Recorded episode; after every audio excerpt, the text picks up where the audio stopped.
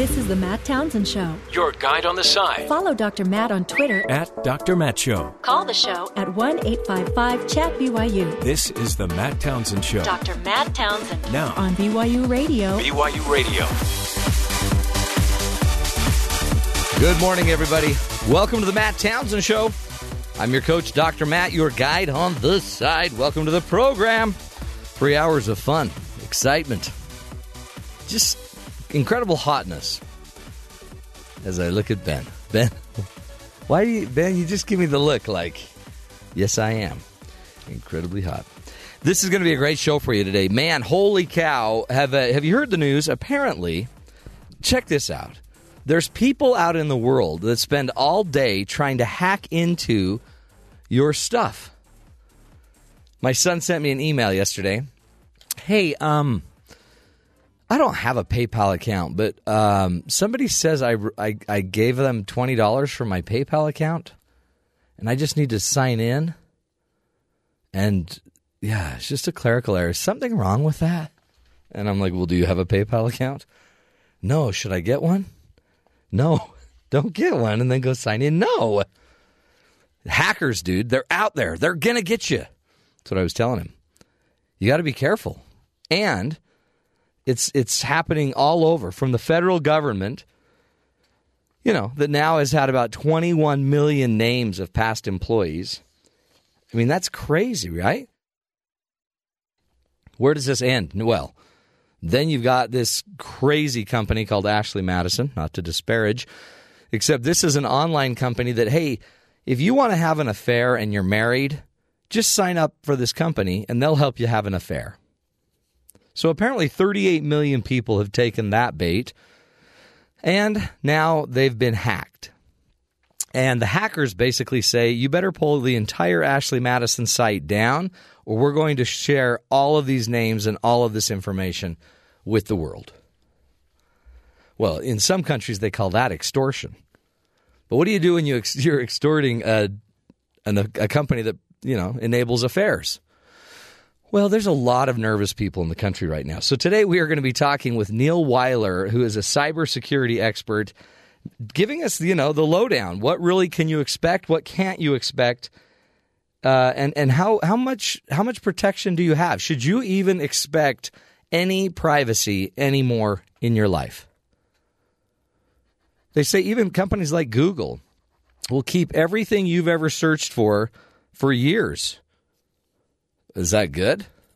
I mean, if you've tried to w- w- ways to kill your spouse without anybody knowing, that's scary. So think about it. Have you been searching for anything you shouldn't have been searching for? What if that got out? Cybersecurity. We'll be getting into that today. Man, did you see that picture? I love that. I, there's something about this Pope, Pope Francis. He is like, he's such a great guy. I think I have this affinity for him because he's from Argentina. And I lived in Argentina for two years. He was he was playing for the Catholic team. I was playing for the Mormon team. Love him nonetheless. And uh, there's a great picture of his security. I guess one of his drivers of the Pope Mobile took a selfie picture of himself with the Pope in the background in the back of his car, driving in that cute little Pope Mobile. A selfie. So, by the way, now that's out there. I'm wondering if like the Pope is like, um, Guillermo, can I talk to you a minute?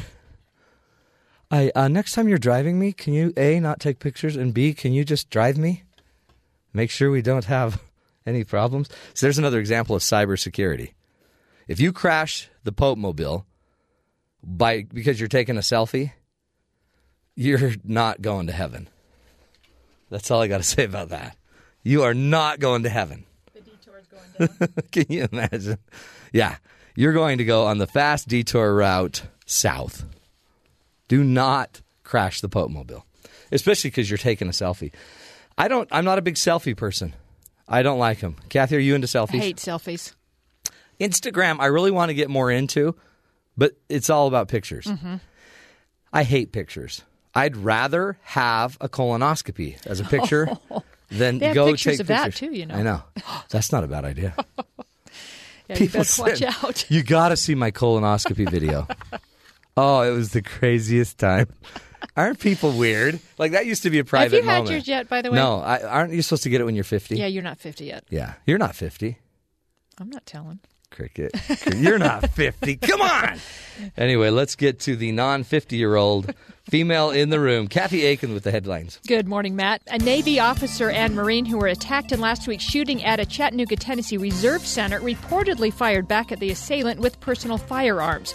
Mohammed Abdulazeez killed four Marines and a sailor in the attack. The gunman, who was also killed, but we don't know if he was killed by one of the officers or by police until ballistic ballistic tests are finalized.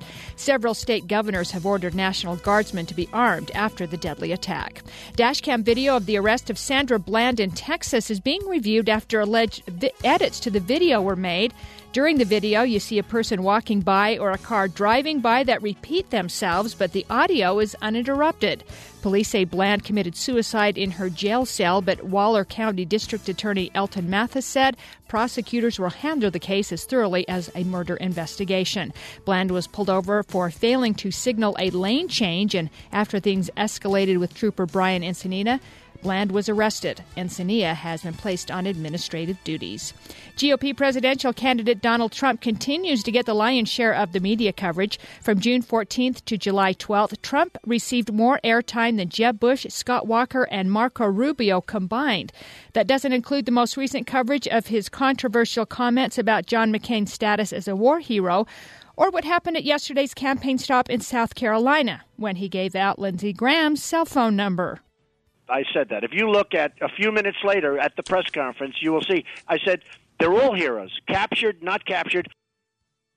That was obviously the wrong soundbite. We'll get that one next time. But anyway, he gave out Lindsey Graham's cell phone number, and Graham said he'll now be getting a new cell phone. All that coverage yesterday also overshadowed this announcement yesterday from Ohio Governor John Kasich. You shouldn't be our commander in chief because you don't know our military. John McCain and everybody like him is an American hero. We've obviously got the wrong bites. My apologies for that. Kasich, with his announcement of running for president, happened yesterday. He became the 16th GOP presidential contender. Airport contract workers are scheduled to go on strike tonight at New York's LaGuardia and JFK international airports. More than 1,000 security officers, baggage handlers, and wheelchair attendants are set to walk off the job at 10 p.m. Eastern Time. Airlines affected by the walkout are United, British Airways, and Delta, though the airlines say they have taken measures to make sure customers are not affected. And Matt, did you see that video yesterday showing a Wi-Fi equipped Jeep being hacked? No. It was it's really frightening actually. So two cybersecurity experts took control of the Jeep by hacking into the Wi-Fi system. Oh, wow. ta- taking over the brakes, the steering, and the transmission. They say as many as 471,000 vehicles using the Fiat Chrysler Uconnect system could be vulnerable. Fiat Wow. Chrysler, which makes the Jeep, said they have dedicated a team to focus on implementing software best practices across their global company. Even Massachusetts Senator Ed Markey is introducing legislation to require cybersecurity and privacy protections be applied to vehicles. So it shows it shows the guy in his car, and all of a sudden he absolutely has no control of the car.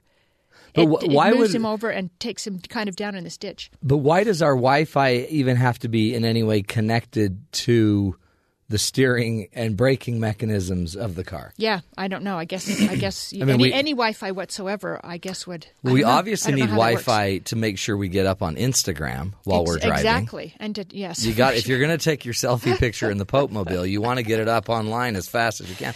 But That- why on earth would it be? Because they had issues like this too, where the, supposedly you could connect to the online entertainment stuff that's on an airplane, all the all the movies, Mm-hmm. right.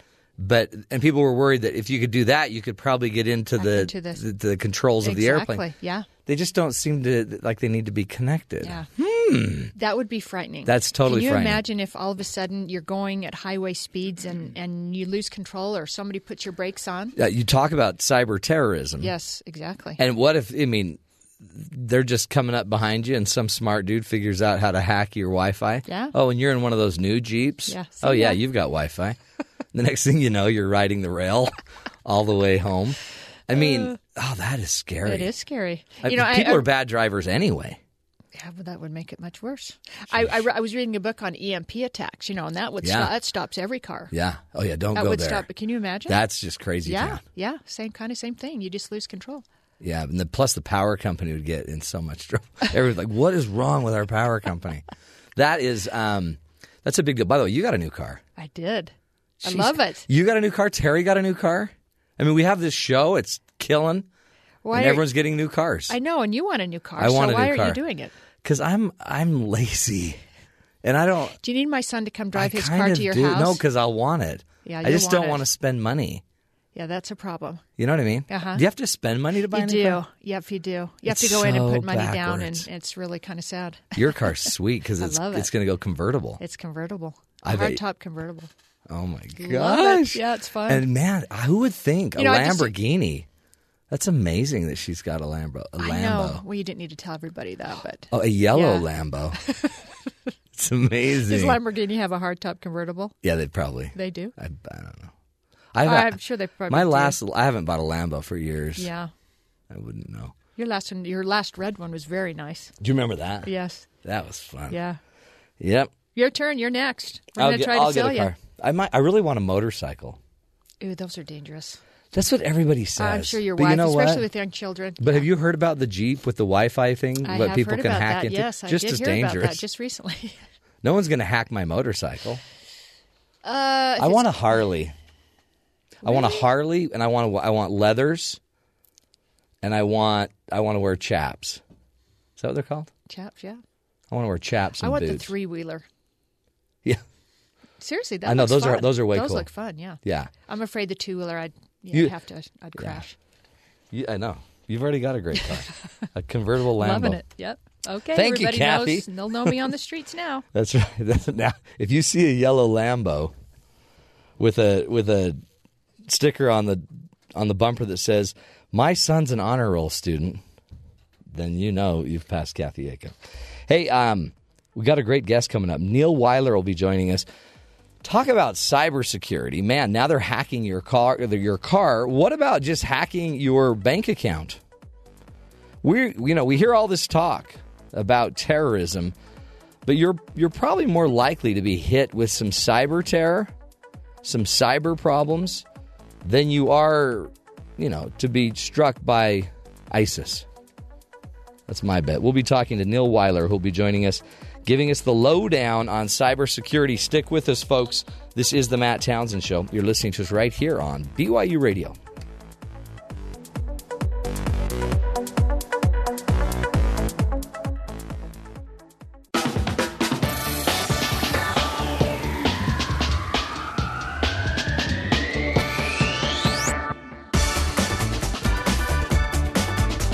Welcome back, friends, to the Matt Townsend Show.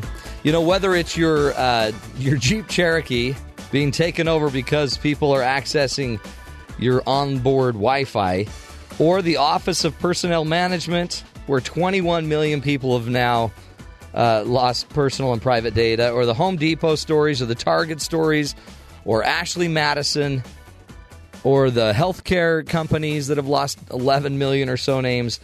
You've heard about it everywhere. Cybersecurity, it's it's a real it's the real problem, and it might even be the true front, global terroristic front. I mean, this might be where you need to be worrying the most because everybody you know has probably had some hacking event or been a part of something uh, where that was a problem. Joining us right now is uh, Neil Wyler. Neil is currently the EMC corporate is with EMC Corporation as a security and analytics specialist with their emergency t- or emerging technology division, and he's here to help us understand security in the cyber world. Neil, welcome to the Matt Townsend Show.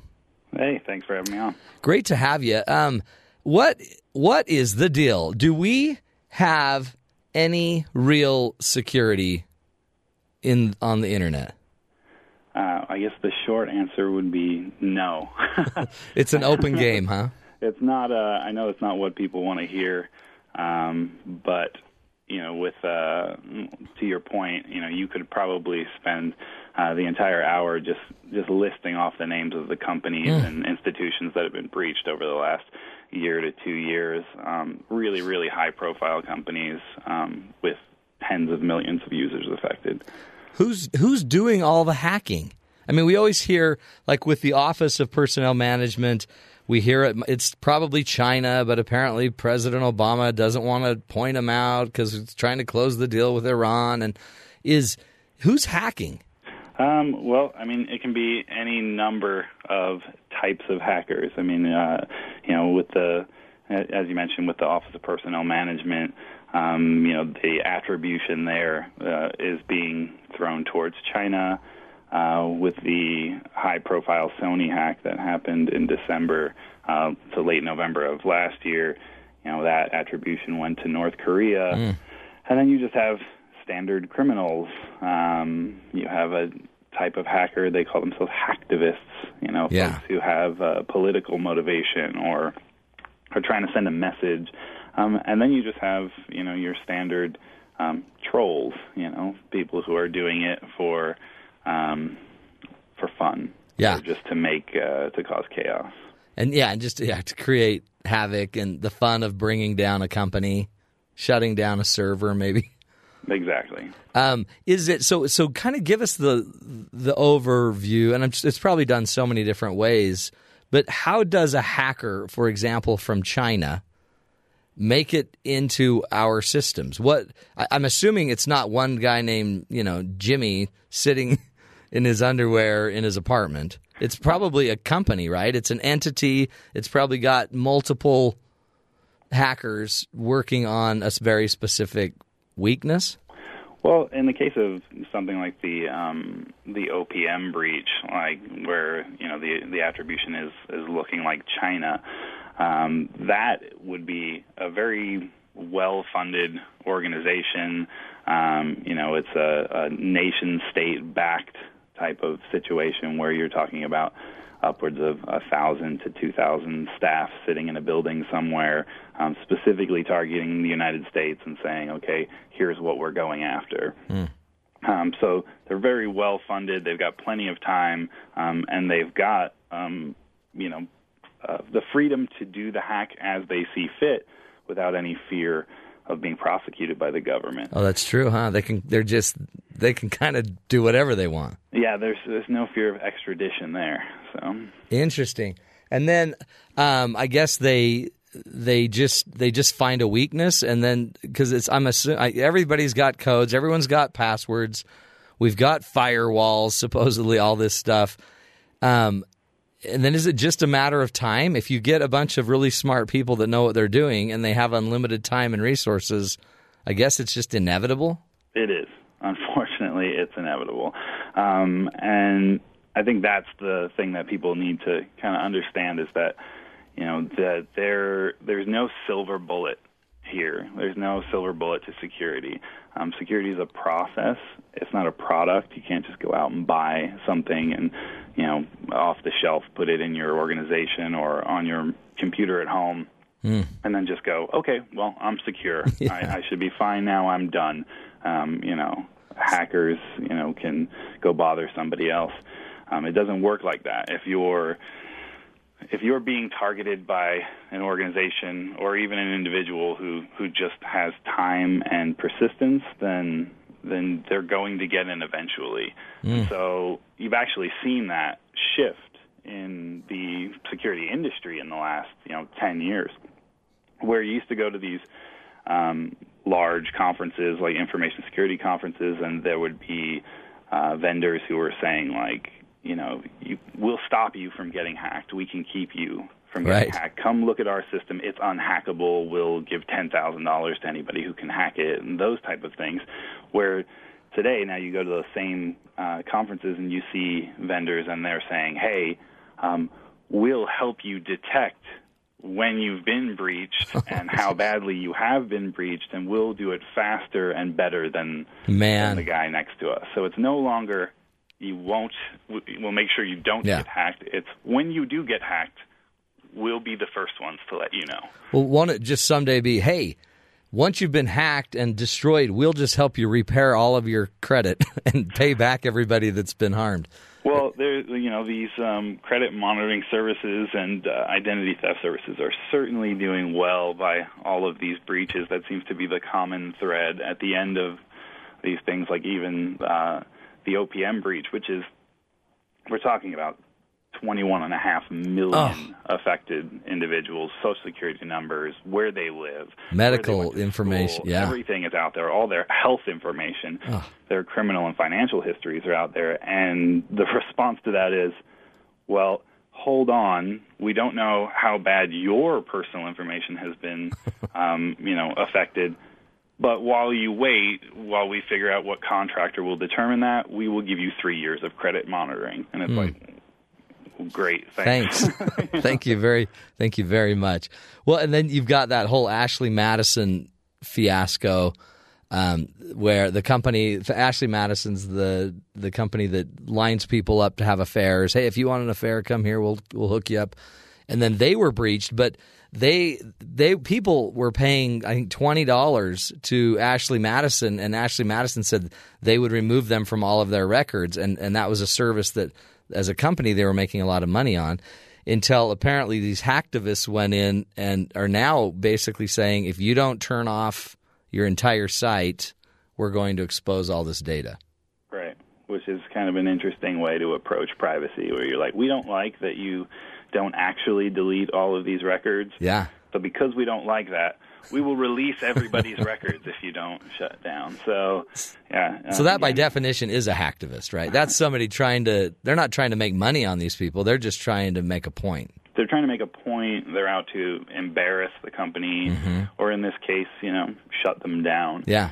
Um, And you're 38 right. million It is people. a- it, it is millions, tens of millions of people, and they're talking about posting their most private information um, and you know their credit card transactions with their real names and addresses tied to you know uh, conversations and uh, sexual fantasies and things Mm. like that. That you know everybody that was using this site it clearly and whether you're you know for or against what the Right. company was doing you know this is private information that's going to be uh, leaked out there uh, Well, for and all the th- world to see And this is it. We'll take a break and come back, but th- this is the idea, right? If at some point we're going to have to decide if we want to be a part of any of these things and give our our information or I mean maybe eventually it's going to have to come down to are you going to be an online person or not? Because Exactly. if you're online, then just get used to losing privacy to some degree or another. Again, we're talking with Neil Wyler, who is a, a security and analytics specialist with EMC Corporation. We're going to take a break, come back, and continue to pick Neil's brain, figure out uh, what we're supposed to do then. Well, how should we go about protecting ourselves, our families, our children?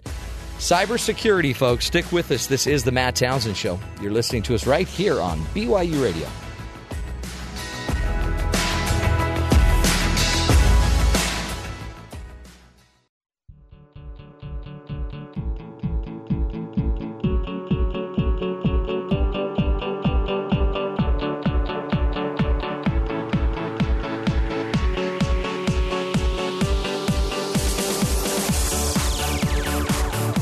Welcome back, fellow cyber victims. This is the Matt Townsend Show. Hey, folks, the idea of cybersecurity may be more an illusion than a reality of uh, anything we're going to attain. More and more, we hear the stories, you know, from Sony to uh, Home Depot, Ashley Madison. And again, these are great companies, as well, as far as Sony and Ashley Madison, not so great. But these are companies that are strong that are that have a good purpose and are trying to be helpful to the community and yet North Korea accesses Sony? Are you kidding? Impacts the launch of a movie specifically to ridicule their dictator, their leader? That's powerful. And uh, it's it's going to happen more and more. And so, how do we protect ourselves and and protect our families really. I mean again my son this week has already had somebody out phishing trying to phish to get information about one of his accounts. And he was smart enough to notice it to see it to question it. He actually called paypal and paypal helped him straighten it out. Um, so it's the real deal. Neil neil Wyler is joining us and uh, neil is a, a, a cyber security expert information in security engineer and a researcher here from Salt Lake City, currently with EMC Corporation as a security and analytics specialist. He also belongs to a nonprofit organization, DC801.org. Hey, Neil, tell us about what is that DC801.org? Sure. Uh, DC801 is the um, the Utah, I guess, um, portion of the of DEF CON groups. And what DEF CON is is it's actually the largest hacker convention in the world, which takes place in Las Vegas every summer. Hmm. It's actually about two weeks from now. Party. Um, of it is is quite the party. it is it's attended by um, between seventeen to twenty thousand Wow. people from all over the world. Um, of which I'm a, a senior member of that staff, and so um, you know, we're just a, a bunch of security folks coming together trying to figure out what the latest vulnerabilities are, what the best defenses for those are.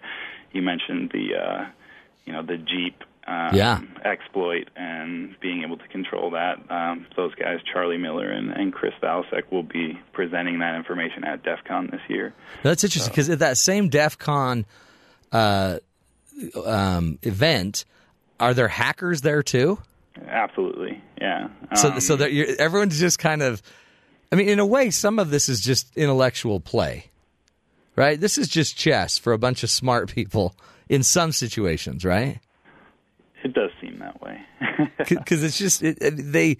I want to see what I can get away with. Most people aren't trying to bring down a company, but they might be trying to humble a company or a or a, a you know go after one of their pet peeves. Um, so in the end, if we're not necessarily going to be safe and secure online, what should we be learning and what should we be doing? Well, I think um, you know you mentioned privacy and how do we have like individuals guard their privacy online, and I think part of it is to just um, stop posting all of your personal information online. Um, stop putting your birthday everywhere and creating handy little charts on your Facebook profile that show how you're connected to everyone that you come in contact with. I know my my own family gets annoyed that I won't accept their you know request to connect on their shiny new Facebook app that tells who all their brothers, sisters, cousins, nephews, Interesting. nieces is. Yeah. and I'm I'm like, yeah, no, I'm fine. Sorry, I'm not going to do that. Um, Do they they just think you're antisocial, don't they, Neil? uh, something like that, and I'm just uh, hyper paranoid. The thing is, is it's that's a lot of information to give away. I mean, you're basically putting together an identity theft, um, you know, kit Yeah, playbook. and and handing it over. And even if that individual decides to make their profile private, um, at the end of the day, if I want access to your Facebook page and I want to be your friend and you won't allow me to be, I'll just create an account that has, you know, an, a, a picture of an attractive member of the opposite sex, and the odds are that you're going to accept that friend request, and then I will have access to your birthday and everybody you're connected to in your family, and I'll use that information to, you know, gain access to whatever it is that I'm trying to to access in the end. So, I mean, really, in the, what it comes down to is education. Yeah. You know, like not just education for the guys who are writing the code to write more secure code, or the executives at these companies who are, you know, in control of policies and budgets and things like that. But but for end users as well, the you know. Information technology is one of those fields that people just, for some reason, love to brag about their ignorance. They say, "Oh, I don't know about these computers," you know, and Yeah. and for some reason that's an acceptable response when in the end it's actually unacceptable to respond that way Right. you know, it, it means that you're making a lack of investment in yourself and and the safety of you know yourself and your family um, or the company that you work for it's like security is everybody's responsibility Yeah, that's it. It seems like, in a way, Neil, that like you know when your IT department says, you know, we don't want any of your personal devices to be used in our network on our. I mean, you're like, oh, come on, you old fuddy dud. We we don't get what they're doing, but there's kind of a method to all of the madness and and almost the over controlling that our companies want. Um, it, it seems like in our in our homes it's different because we're more worried about we don't want pornography to get in, but we're not even thinking about if somebody's necessarily getting our bank account. Yeah, exactly. And I mean, and it and it sounds like it's um, you know you're just trying to scare people and things like that. But it's like if you're not using your webcam, then turn it around so it's not facing you. And like on on laptops, it's like you know there you put a, a sticker over the you know the webcam on your laptop and things like that. It's like if you do end up in a situation where you are, you know, personally uh, breached, then you don't want somebody looking at you, like sitting in your living room in your underwear while you watch, you know, You watch. So, Yeah, yeah. You're watching Parks and Recreation. It's exactly. it- it's funny too, it- but I guess our naivete would just say, "Oh, Neil, nobody wants to look at little old me." Yeah, and that's the that's the attitude that um, you know that these folks are are hoping you're going to have. So I mean, I, again, education's a big thing. Like, you know, what can you do? Just have a plan. You know, it's like just like anything in life, you should have a disaster plan ready to go. You know, if there's like if there's a fire in your house, what's the plan? And your whole family knows the plan. And what are you going to do? If there's an intruder in your home, what's your plan? What are you going to do? Well, you should have a we've been hacked plan. Mm-hmm. You know, like what before you're ever in that situation, you have to decide what's my most critical data. Like, and if you're a company, what would keep us from being able to continue to do business? Yeah. And then oh, that's you- huge, huh?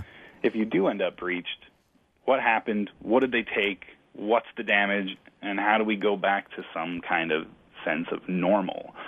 You know, and and I think you know that's a big thing. Is just uh, folks just think, oh, it's not going to happen to me. To your point, little old me, nobody's interested, yeah. and someone may not be interested in you personally, but they the information they can gather, or just even using your um, your machine in your home as a as a point to pivot off of for additional attacks. You know, they'll use your house to jump through um, Oh. to, to start the next hack. Well, And it- so It used to be, Neil, in business, your goal was to get as much information about your customer as you possibly could. It was to your advantage to know everything you could. But now, um, it may not be smart to have a lot of information that you're not using um, in your system and your servers because you just put your people more at, to be vulnerable. Exactly. And you, if the information is there, you should encrypt it. It's not. Encryption sounds like it's some kind of you know black magic. Yeah, that's a spy you- thing. exactly. It's like this. Uh, if if you're having a hard time understanding computers, then you couldn't possibly wrap your head around encryption. But it's just not true. The you know it's a lot easier to um, use encryption today than it than it used to be. And there's a you know a saying that we use in the in the infosec world, which is um, dance like nobody's watching, encrypt like everyone is. Um, and so that's um, that's a fact. Is you know just treat all of your personal information like somebody's watching. Yeah. What do you want people to see, and what don't you want them to see? And if there's something you don't want them to see, then just encrypt it. So Um, true. A, a big thing too is is just email security. Like if you people think, oh well, that's weird. Nobody's going to be interested in my Gmail account.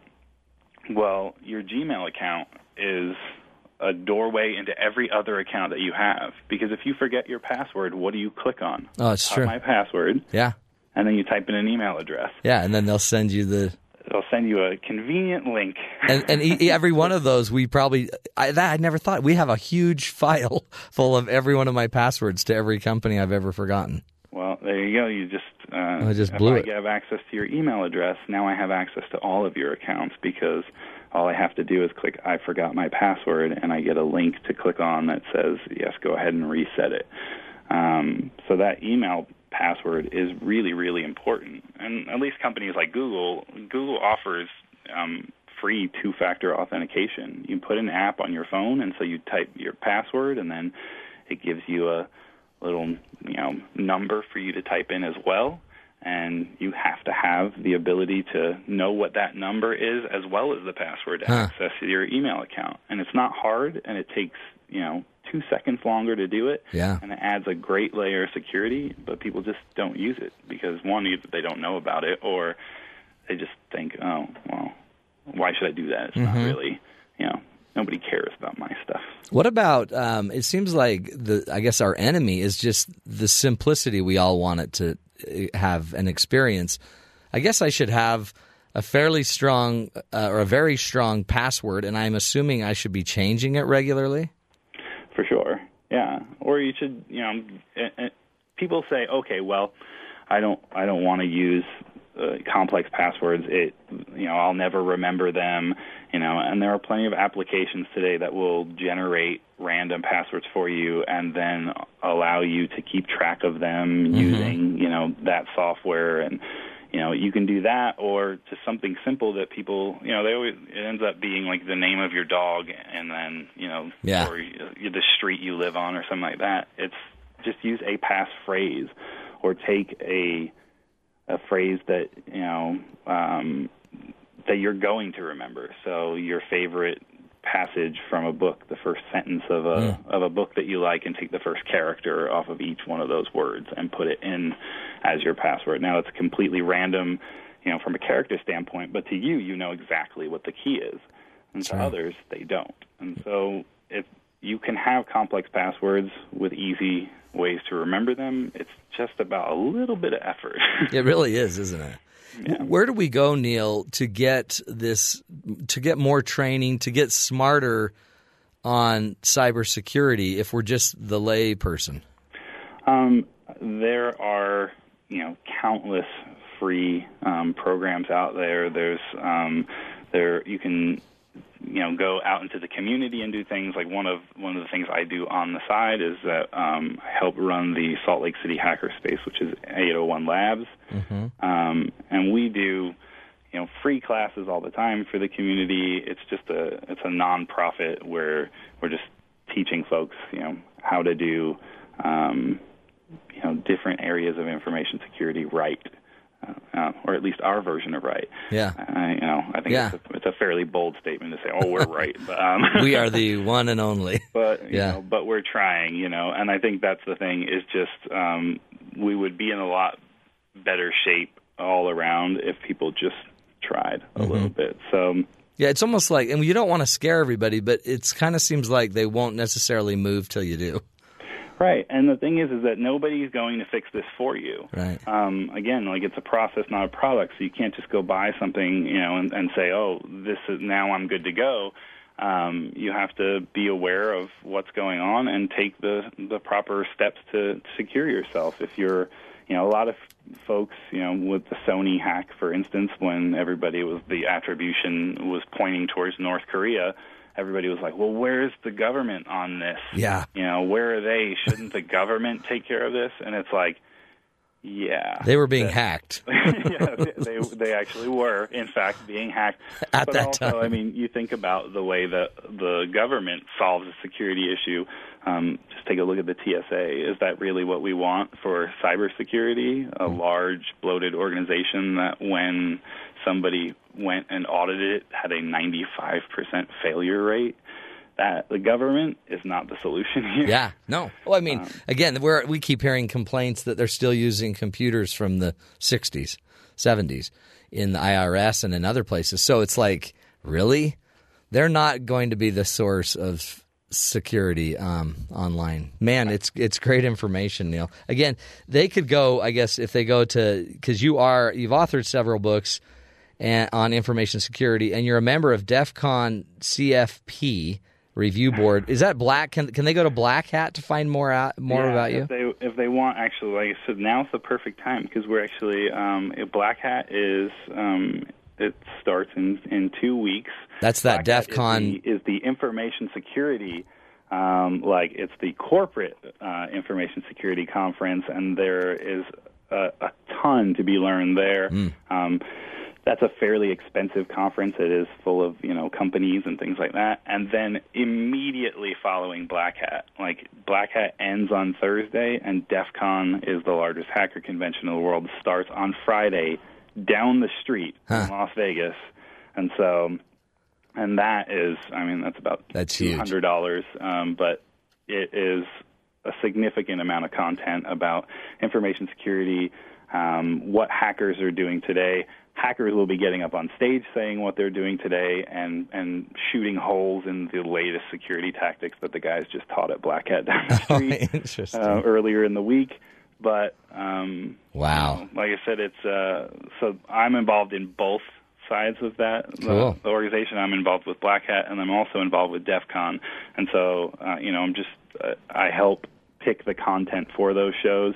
Uh, and That's I'm- awesome. I'm, again, just trying to do my part to Yeah. help educate people and get the right speakers in front of them talking about the right topics for today. Well, Neil, we appreciate it, and just we appreciate your work. Again, you can also go to dc801.org. Uh, I I think the key to this too is follow their blogs, get in, listen to what they're talking about. Just get just get in the game, folks. Let's just get a little more involved. Work on your own passwords. Cover up your cameras on your computers uh, if you're not using them. Just be careful. Don't be handing out your information. Careful with your birth dates. Be careful. We'll take a break, my friends. Cybersecurity. Interesting stuff. We'll take a break. Come right back.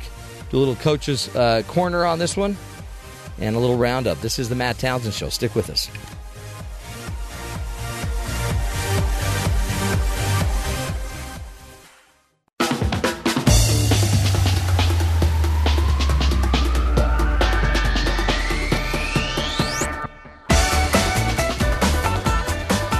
Welcome back, friends, to the Matt Townsend Show. You know, one of the things we want to make sure we teach ourselves and others is some self reliance, especially when it comes to technology, when it comes to our cars, whatever. We, we rely heavily on others because we may not know how to fix our own car.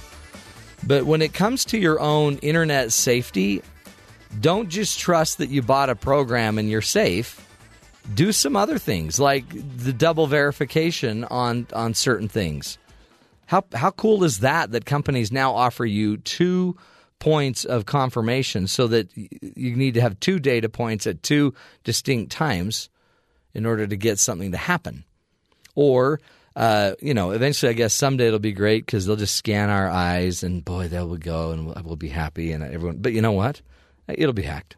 So it's a big deal. Be careful with it. Other uh, another article I found from Huffington Post, written by Ka- Katla McGlynn: Nine things you can't remember anymore because of technology. You ready for this? Because we have all this technology, we probably don't remember phone numbers like we used to. We used to have to actually remember the phone number. I just signed up my one of my kids for a new phone, and I had to reorganize all my children's phones. And guess what? I didn't know any of their phone numbers. I know where to find them. I can call my wife; she knows them. But uh, do you remember phone numbers? Because if not, maybe technology's uh, the reason. You maybe don't remember birthdays like you used to. Why would your brain want to remember something if you could just put it in your calendar? Man, if all of our technology went down, no one would know when to celebrate birthdays. You'd have to go tell everyone every day when it's your birthday. Uh, long division. Most of us don't remember long division because you have to. You have a calculator now on your phone. When I was a kid, you, we weren't allowed to use calculators. Actually, when I was a kid, calculators didn't exist, but we weren't allowed to use them anyway. We don't know how to write a check anymore. I'd love to see one of my kids write a check. Maybe clueless. They don't know how to do it. We may not know how to write in cursive anymore. By the way, back in the day, my dad had the best handwriting you've ever seen. Everyone's like, "Oh, Martin's handwriting is beautiful."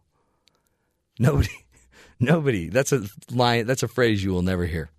He's got the best handwriting you've ever seen. Uh, do you know how to write in cursive? Do your kids know how to write in cursive? Um, just writing in general. If you've ever had one of your teens, you know, have to write you letters because they're out of the country or whatever, when you see how they write, they don't write in sentences. And who knew? Who knows what LOL means? For heaven's sakes! Or my son uses ha ha a lot in his letters. To tell me something's a joke, he says ha ha. You know, back in the day, we just assumed you'd get it because that was funny. We don't even know how to give directions anymore because now we just, you know, I'll just send you the address and you can just do Google Maps on it. We don't necessarily know how to wait for someone in public anymore, according to this Huffington Post article, because now we can't wait if we don't have a phone. It's not going to work. And a lot of us don't know how to spell tricky words without looking them up because our phone auto corrects everything we write. Anyway, just a few crazy things that uh, you may be losing, as well as your cybersecurity in, during this uh, wonderful advanced age. This is the Matt Townsend Show, folks. That's hour number one. Thanks for joining us. We'll be right back. Hour number two. More ideas, more tools to help you find the good in the world. Stick with us.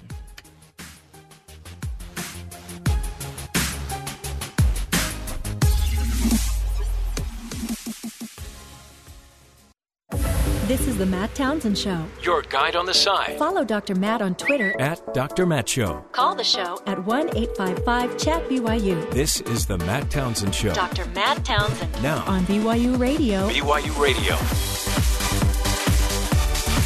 Good morning, everybody. Welcome to the Matt Townsend Show. Dr. Matt here, your life coach, your guide on the side.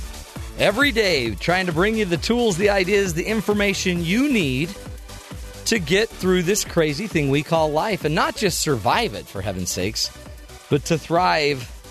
That's the goal. It's not enough to just learn all of the crazy stories.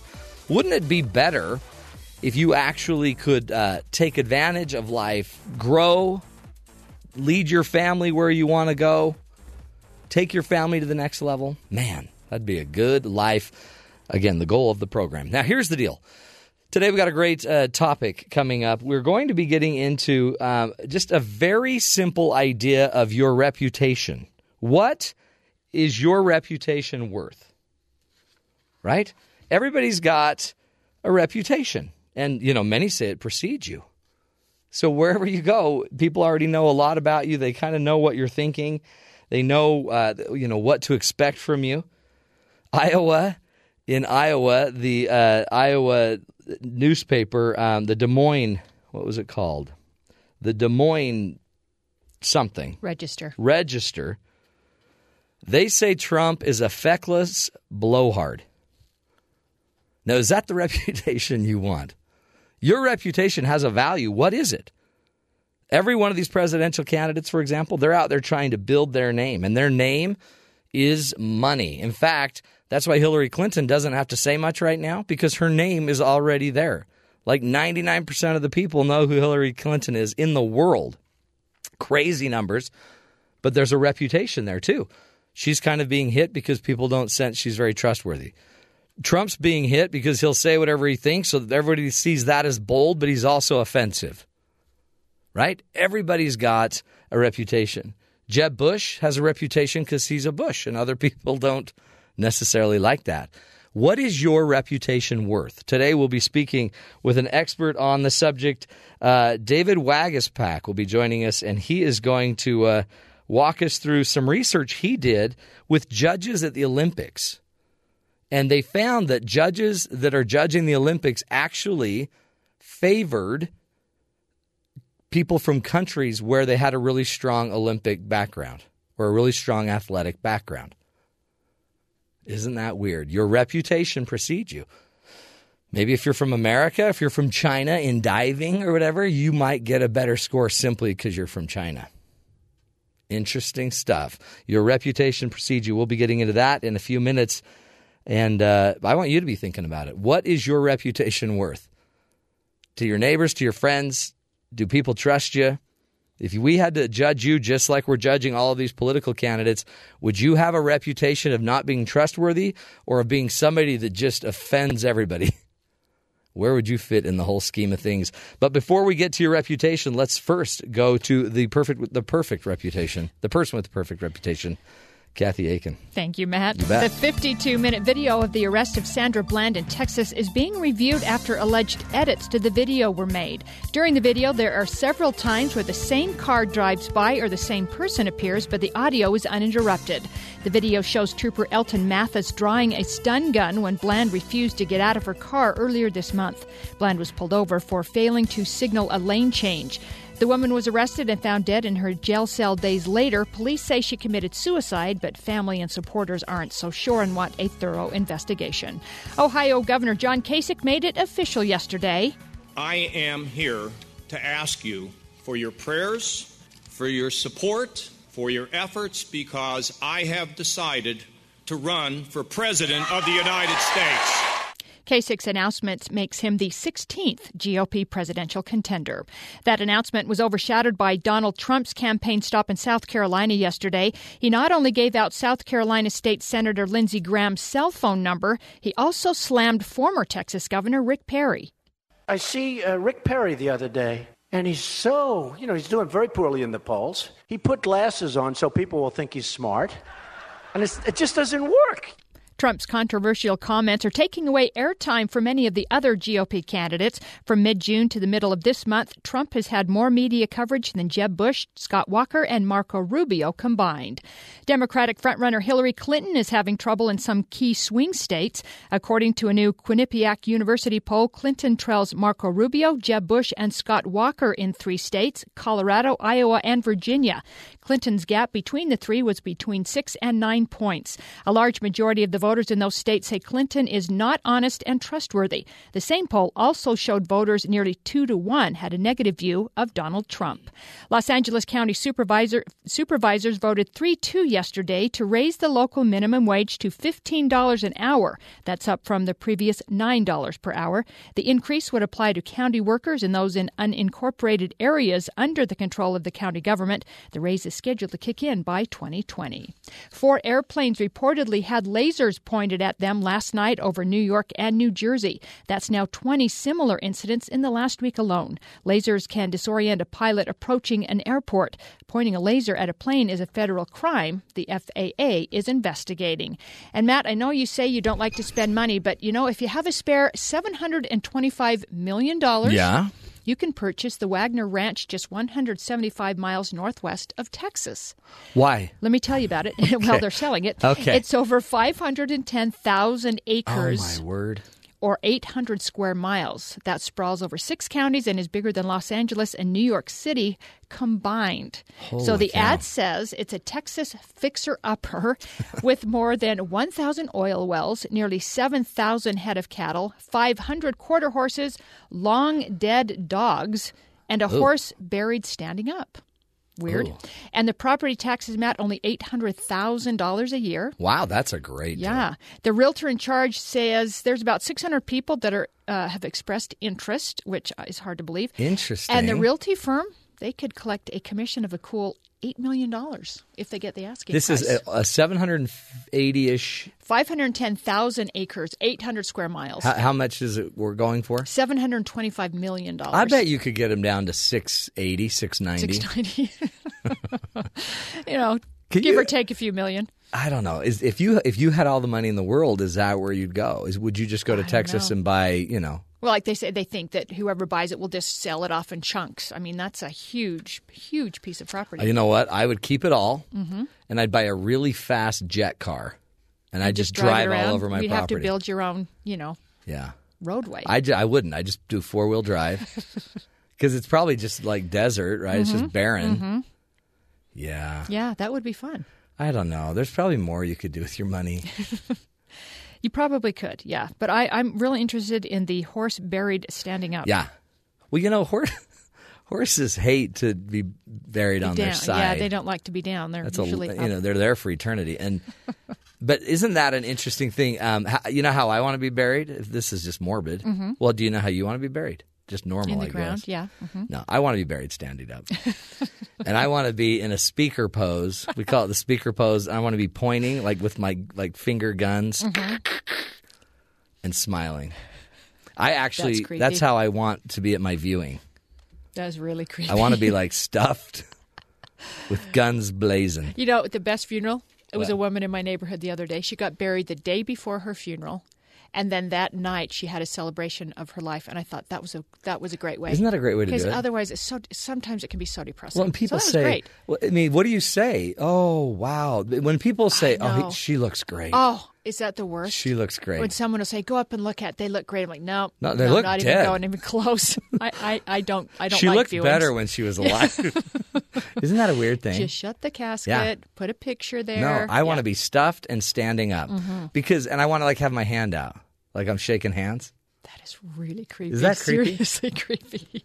Is that too creepy? Is your wife right now going, okay, You know. I always make. I've already got all my funeral arrangements made because every time every time I hear a well, no, every time I hear a song I like, I Mm-hmm. tell my kids, kids, I want this at my funeral.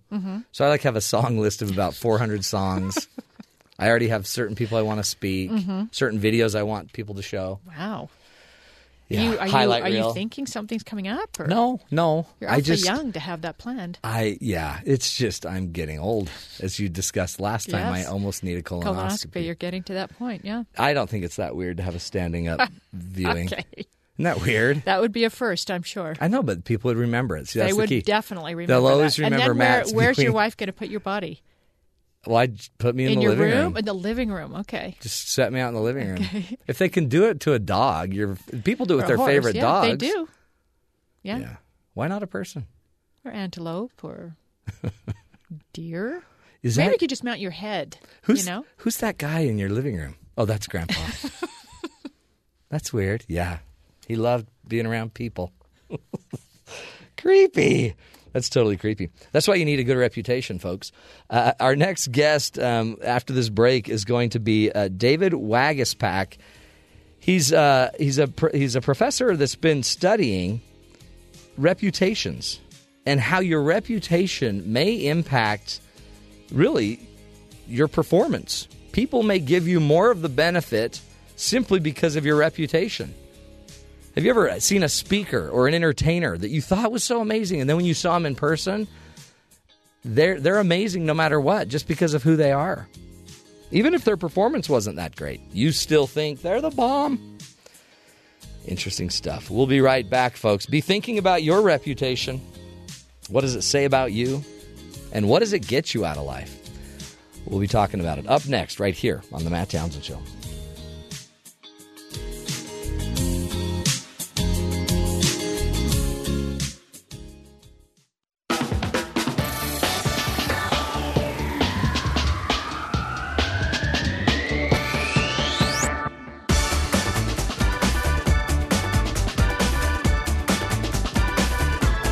Welcome back, friends, to the Matt Townsend Show. You know, Benjamin Franklin once said, It takes many good deeds to build a good relationship and only one bad one to lose it. So, what is the real power of your reputation? Can it really take you uh, and get you a job, for example? Can it actually force you to lose your job? Research was recently completed studying the effects of reputation on the performance assessments of judges at the Olympics. And Dr. Uh, David Waguespack is joining us. He's the author of the study Quality, Taste, and Sustained Superior Performance at the Olympic Games. He joins us right now to talk about this research. Dr. Waguespack, welcome to the program. Uh, thank you for having me. Great to have you. And uh, honestly, uh, to me, this is a this is a pretty interesting little uh, research study you did. Talk to us about first of all, why did you even get into the subject of you know reputation and the Olympics?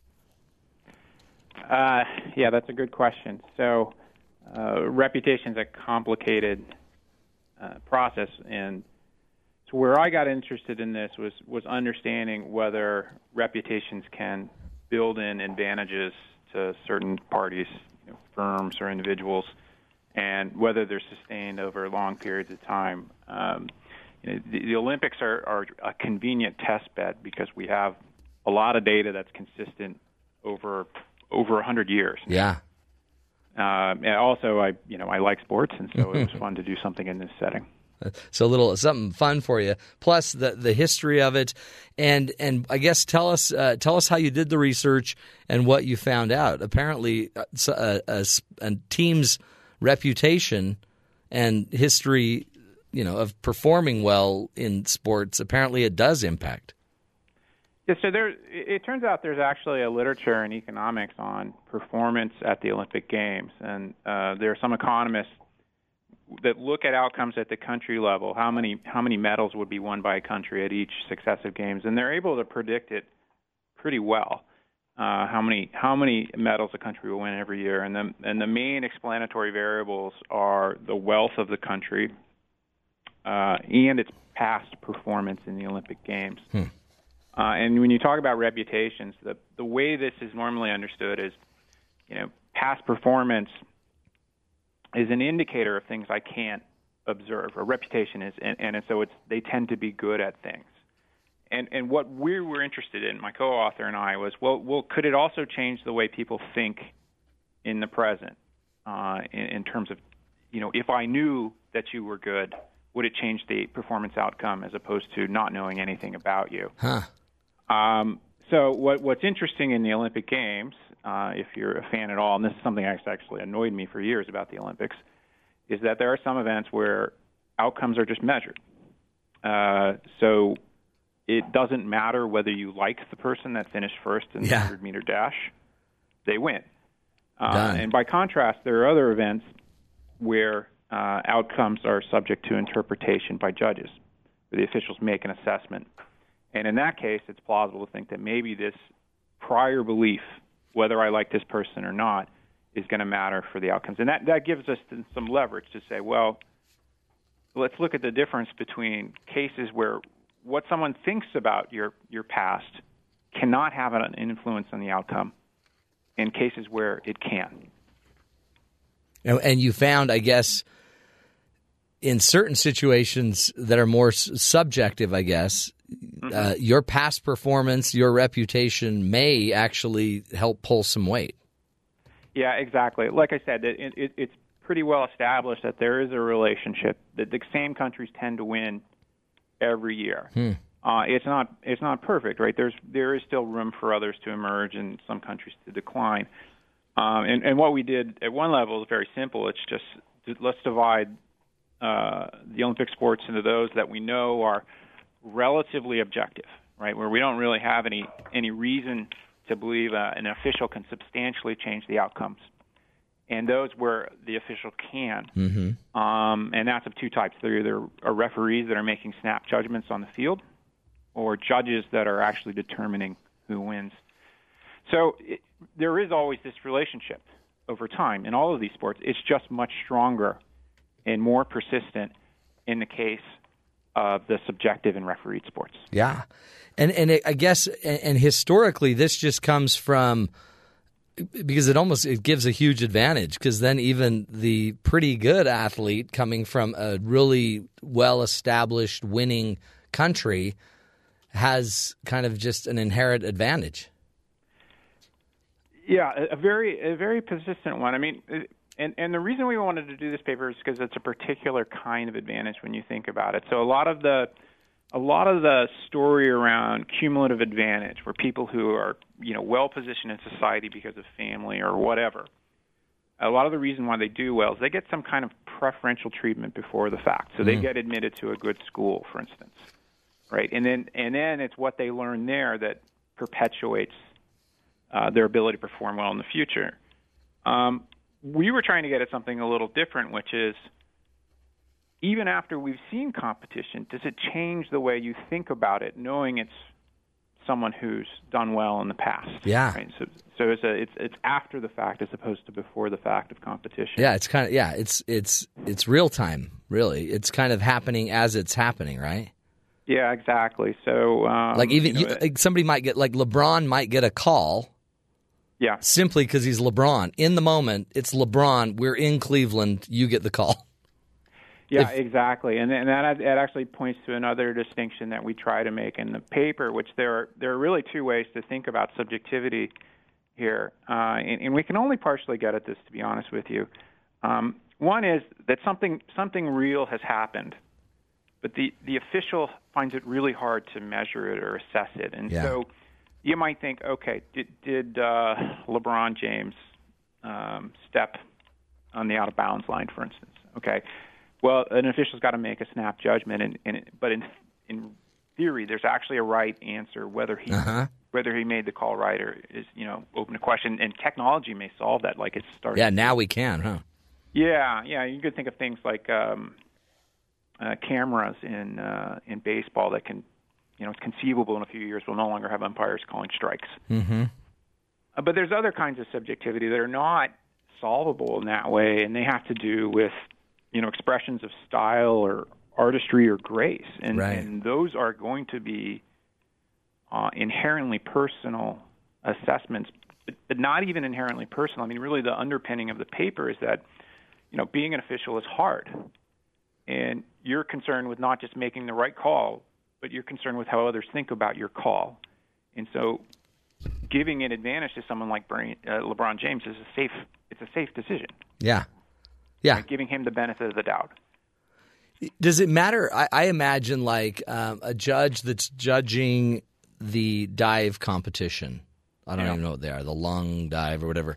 Um, you know, was it a was his knee perfectly straight? Was it a, was it the perfect? But what if what if they're coming, for example, from the dive team of China, which I guess historically does pretty well.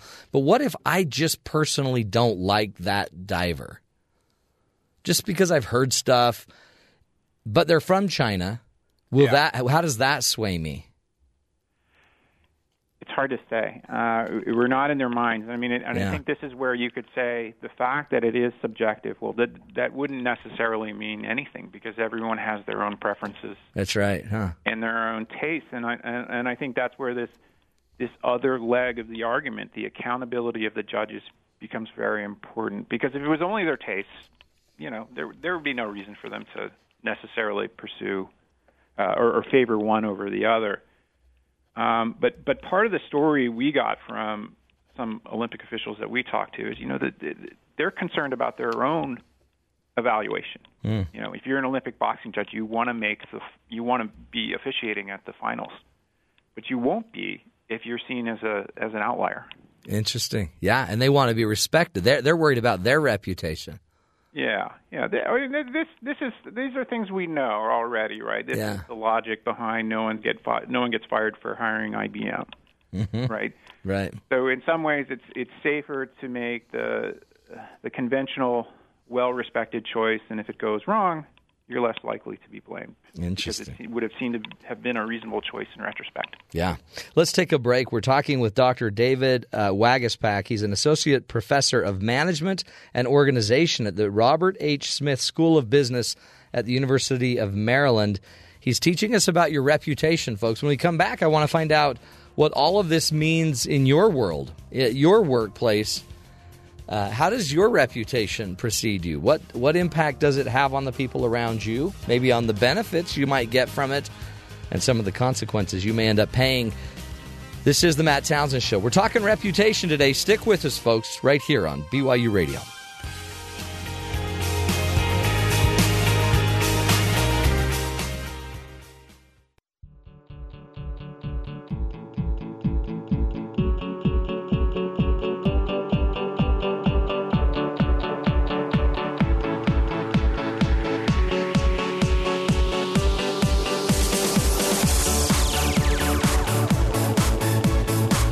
Welcome back, friends, to the Matt Townsend Show.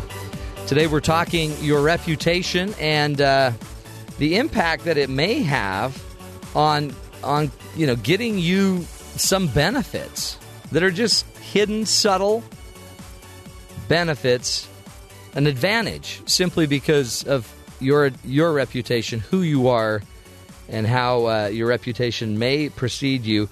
Joining us on the phone is Dr. David Waguespack. He's the author of the study Quality, Taste, and Sustained Superior Performance at the Olympic Games. And uh, he's out of the University of Maryland, where he's a professor, assist, associate professor of management and organization. Again, David, welcome back to the show. Thanks.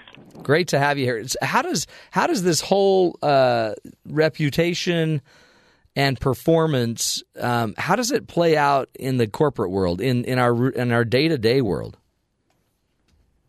Oh well, I, I I mean, I think reputational effects are per, uh, pervasive. Uh, I mean, I, I think it's important to, to step back and, and, you know, coming out of the economics literature, the original way to think about reputations were uh, what are the situations where it's it's worth investing in a reputation, where you um, where it makes sense in a marketplace, and it's it's any kind of transaction where there's a lot of uncertainty uh, where you know the price is not completely determinative of everything we need to know. For instance, Huh. so this is this is why uh, this is why automobile companies will invest a lot in uh, quality and establishing warranties and so forth. Um, it- you know, in, in, in my work, really, I'm kind of turning that on the head. I'm its head. I'm talking about situations where some some people are advantaged because of this uncertainty. Um, but I say an important thing to note is that even though we we find this in in the Olympics and it persists over long periods of time, the, the effects are not enormous. They're not determinative of what happens in the world, and there is change. Mm. But it seems like it would impact.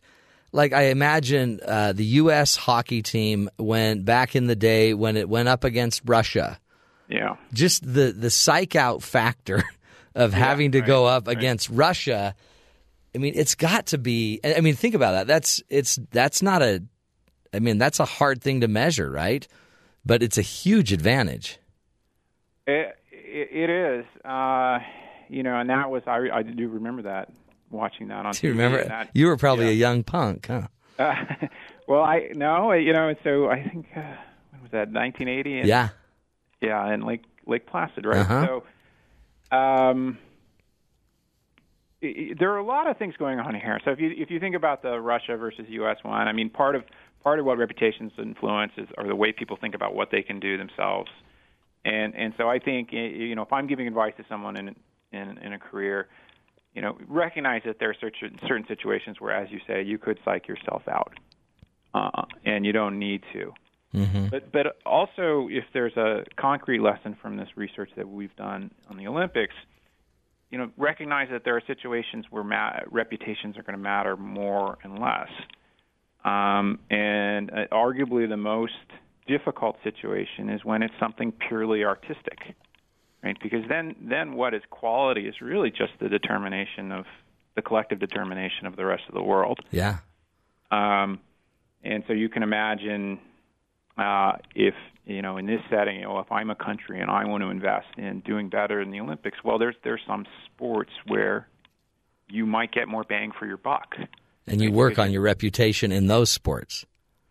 Well, uh, you may or you may not. You know, I mean, you, you know, if maybe it's more sensible for you to invest money in track and field as Right. opposed to gymnastics, um, where then you're working against the really established reputation of the Chinese and Huh. Romanians, et cetera.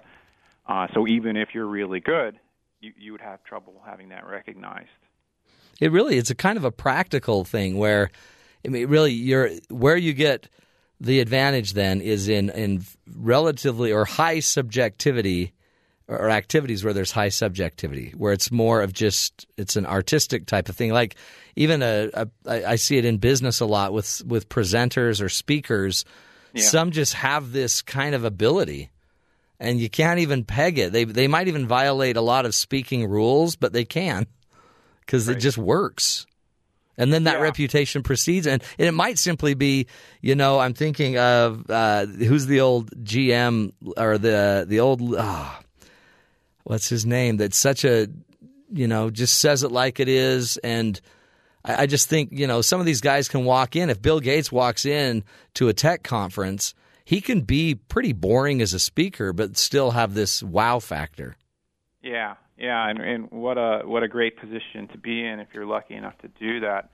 I mean, the, the way I encourage my own students to think about this is um, to think about something like the the iPhone or the iPod, and it's a great device, right? Mhm. You have to kind of go through the mental exercise of asking yourself, do do I like this because it's so good, or do I think it's good because Apple made it? Yeah.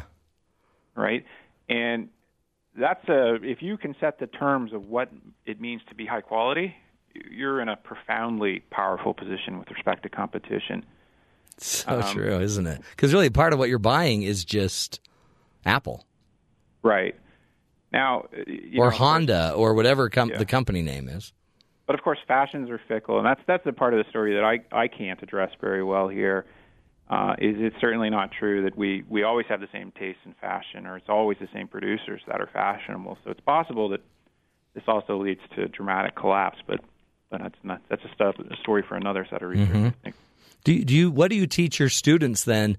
I mean, so part of that, I guess, when you're building a reputation, you you want to you want to focus on building one that, I guess, is and and how do you build the reputation? What should it look like, and and how do you build it to be the, have the subtle advantage of an Apple? Right. I, I, well, I encourage them to think of it as an investment. Okay. So, so the idea is uh, again that there are certain markets where quality is uncertain. So, consumers and other parties are, are looking to attributes of the producer. I, I don't know whether this is a great car, but I know it came from GM Mhm. or I know it came from Honda, uh, and I don't know how it's going to perform in the future. Um, so, so in in those cases, uh, the, the, I guess the upshot of this research is to think about well, there are discrete elements here, some of which are objective. You know, how reliable is the engine? What's the quality of the parts? And those you can invest in. Others, um, is it cool? Uh, is it stylish? Those are much harder to establish, and, and so your your investments in those may pay off, but they're probably also much riskier. Mm. Yeah, and, and it's interesting, yeah, because some things there there's really awesome phones that are you know kind of trendy and cool, but they still don't bring the name of Apple or whatever. So it's yeah, it is it's kind of a subtle it's a th- subtle thing. But you also are saying it's an investment. So I guess part of this is you need to know you need to know i guess since that was one of the i guess the genius of steve jobs is he also knew that he wanted it to have this feel Yeah. this kind of Um, artistic sense of ugh this is amazing Yeah, right, exactly. Uh, but he didn't he didn't neglect the objective elements, Right. of quality either, and that and that that's another very important lesson here. And and and, and so, you know, as much as we could say, well, invest invest in art artistry, etc. Uh, you know, if your gymnast cannot perform the basic moves, it, it, it won't matter yeah right? So the the mix of these two then becomes important. Uh, and and if I knew what the right mix was, I guess I wouldn't be doing this anymore. But but it's it is it's a tough question. that really No is problem. well and it seems like it's still it's fairly subjective too because you almost have to know how to read people and and know what they want Yeah. or or i guess be so persuasive that you tell them what they want Right.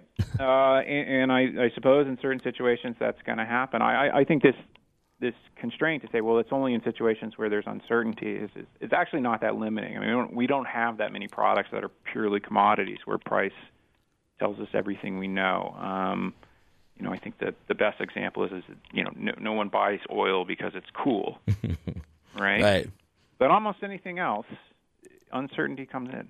it's true huh? And- What, uh, where else do you see that we ought to just at least acknowledge the power of reputation? What else are you teaching your students about, you know, about their investment into their reputation? Um, yeah. So, so I mean, like I said, I think this this is pervasive in the economy. Um, you know, we can come up with a long list of products. I mean, certainly art is an extreme example, but uh, food and beverages, uh, wine, cars, etc. Um, when when we when we talk uh, about what it means for students, usually we're talking about what it means for when they run firms, their own, or whoever Yeah. they work for, and to say, look, it's it's not just about the way the kind of uh, inputs you buy. It's not the quality of the grapes. It's not the quality of the production processes. It's also going to be something that happens on the other end in the way these things are seen. And so, um, I guess this goes beyond simple marketing, but it's it's it's related to it.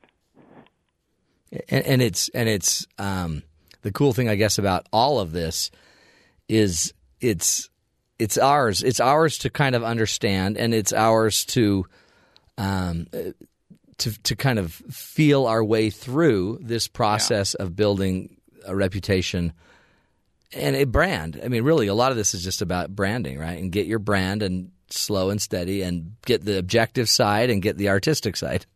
Yeah, but I, I mean, I think it's important to to, to realize here that um,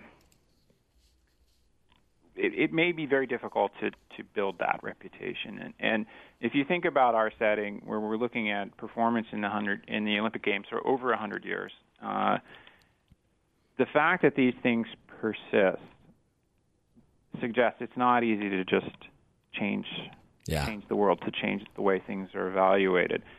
So there there may be there may be limited strategy implications from what I'm doing. Unfortunately, Yeah, it's it's interesting. You have a really interesting truth, but it's it's not necessarily easily replicatable.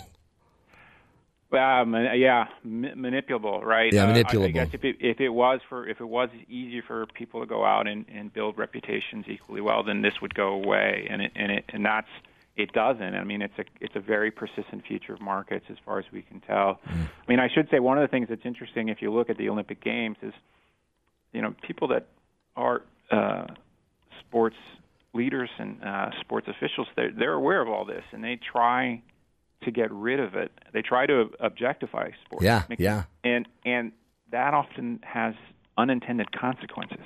Oh yeah, so an unfair advantage. I mean, it goes against you. It may it may change things in the way in ways they don't want. Uh, so you know, boxing has moved to, um, and boxing is another one of the settings we look at the difference between winning a, a boxing match by a knockout versus referee's decision.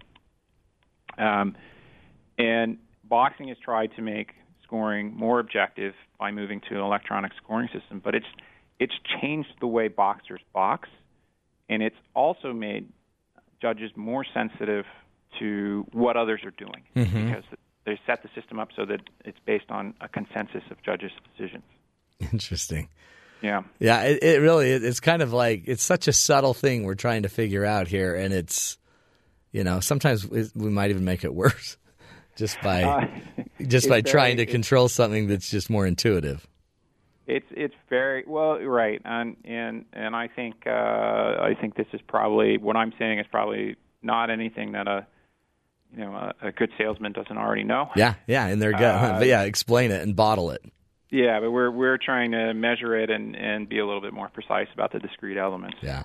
Well, I appreciate it. I think it's a fascinating uh, study you've done. Again, David uh, Waguespack, thank you. Keep up the great work, and um, you know, keep our Olympics clean. I'll do my best. Thanks for having me. You bet, David. Thank you. Uh, great stuff. David Waguespack, Associate Professor of Management and Organization at uh, the University of Maryland. Great stuff. There's a slight advantage, but then again, interestingly, it may also come back to haunt you in other ways. But that discussion between kind of the uh, the artistic side and the very factual, objective side.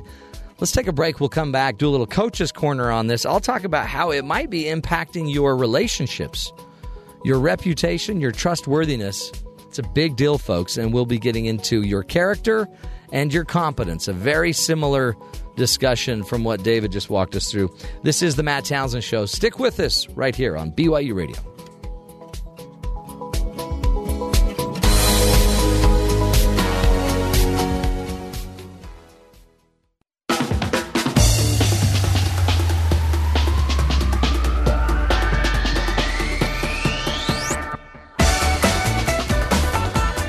Back, everybody, to the Matt Townsend Show. You know, the reputation that each of us uh, brings to the game, it's part of the game. When you come in uh, to your relationship with somebody, your interaction with somebody, you're carrying your past, your present, and the future all in that space. There's a great quote uh, that says, Who you are speaks so loudly, I can't hear the words you're saying. So, your history with me my history with you speaks so loudly that we can't hear what each other's saying. It gets in the way. So to think that you can go be something in one part of your life and be completely opposite in the other part of your life, it's not going to work. Eventually, it's going to come out. Things are going to get out, and your reputation will uh, will precede you. And so, in the in my relationship advice and coaching, um, I always focus on not just re- not the word reputation. I just focus on trustworthiness. And there's a big movement uh, lately about the importance of building trust, and trust is the real commodity of a relationship. Either I trust you or I don't trust you. Uh, there's a great book by Stephen M. R. Covey called The Speed of Trust where he talks about just the power of having a really high trust relationship means you and I can do so much more. And that might be some of those benefits that uh, David Waguespack was talking about when it comes to the Olympics. Uh, you might trust my training, my abilities, my skills, my consistency, and that might tip the scale a little bit. There's a there's a great quote that says low trust cultures pay a high tax. Low trust cultures pay a higher tax. High trust cultures pay a lower tax. So if we have a really trusting environment and world, we we can pay lower taxes because we don't need to have security measures. We don't need to have armies. We don't need to uh, you know have LoJack on our car and insurance on our car and we could leave our keys in the car. Do you remember back in the day when people would just park their car out in their neighborhood and just leave the keys there? If they have a high trust culture, you can do that. If you have a low trust environment, you have to lock it. You have to have lights, street lamps, car alarms, insurance. You have to pay the police to come by regularly. So, in our relationships, there is a huge benefit if we have a history of trust with another person. And the funny thing about trust is it's it's hard to fake long term. If I interact with you regularly, eventually your trust and trustworthiness is going to be evident. And uh, there's two keys that Stephen Covey used to teach many years ago that lead to you being a trustworthy person. Okay, those two things are very basic, and it actually was was very close to what uh, we were just referring to with Dr. Waguespack. The idea was simply I have to have character, so I've got to trust that you have the integrity, the the the character traits, the strength, the willpower, the morality. I have to trust your character that you will do what you say you're going to do. I also have to trust that you are competent, meaning that you actually know how to do it. It's not enough to just think you're a great person. I've got to actually believe you are skilled, that you are tooled, that you know how to do what you're doing. When you go see a doctor, you want a doctor that is skilled, that has the competency. You also want a doctor that has the character, the integrity. Right? If you go to a doctor's office and find out that they've been doing surgeries that were unnecessary, but no one's died, this is it's amazing. His you know his survival rate's incredible, but we're doing surgeries that aren't necessary. Um, okay, great. I guess he's competent, but we la- he lacks character. So when that happens to us, we have to go get a second opinion. So if a doctor tells me I need surgery, but I, I question his character because I find out he's having an affair with somebody, then I might not trust what he's telling me. So, okay, I'll just go get a second opinion. So notice we've just doubled the cost of this transaction. If you want long term relationships with your spouse, they have to have a, a sense of trust in you. They must see you as trustworthy. Trustworthy meaning you've got the character to do what you say you're going to do in this marriage, and you're willing to change, you're willing to grow, you're willing to adapt, you're willing to stay in it when it, times get tough, but you also are competent and you know how to be a partner. When I coach couples, a lot of what I see is people are falling apart, not always on the character issue, but sometimes on the competency. People just don't know how to be a partner. We don't necessarily train that skill, right? We don't give them the tools. That's one of my life goals is to get as many tools and ideas out there so the general public has the tools they need. Character and competency, both of them have to be there. So think about your relationships where you're struggling. Do you have character issues? If you lie, if you cheat, if you steal, if you say one thing and do another thing, then you're going to have a character issue. If your spouse is constantly wondering why you're on your phone and why you have a passcode on your phone and you're not going to let them into your phone, then they may not trust you. And if they don't trust you, it's either a character issue or a competency issue. It's one of those. So think about it. And if you want power with your clients, with your friends, with your neighbors, with your coworkers, make sure you're working on your character. Make a promise and keep it. That's one of the fastest things you can do today to grow your character. Make promises, keep promises. Overcommit, underdeliver, or oh, undercommit, overdeliver. Don't do it the other way. You'll get fired. But everybody out there's talking big about how much they're going to do, and then they never do it. And when you don't do it, we don't trust you.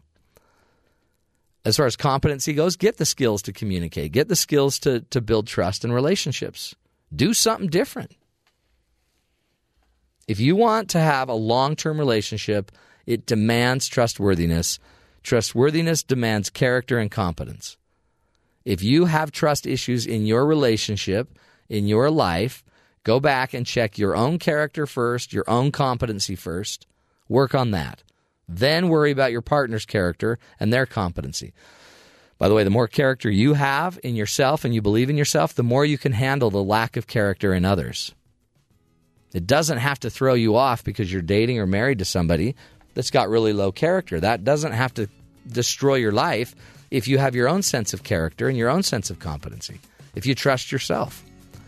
Powerful stuff, folks. That's the coach's corner. Again, your reputation and your trustworthiness, it does precede you. That's hour number two. Thanks for joining us. We'll take a break. Come back next hour. More tools, more ideas to help you find the good in the world. This is The Matt Townsend Show.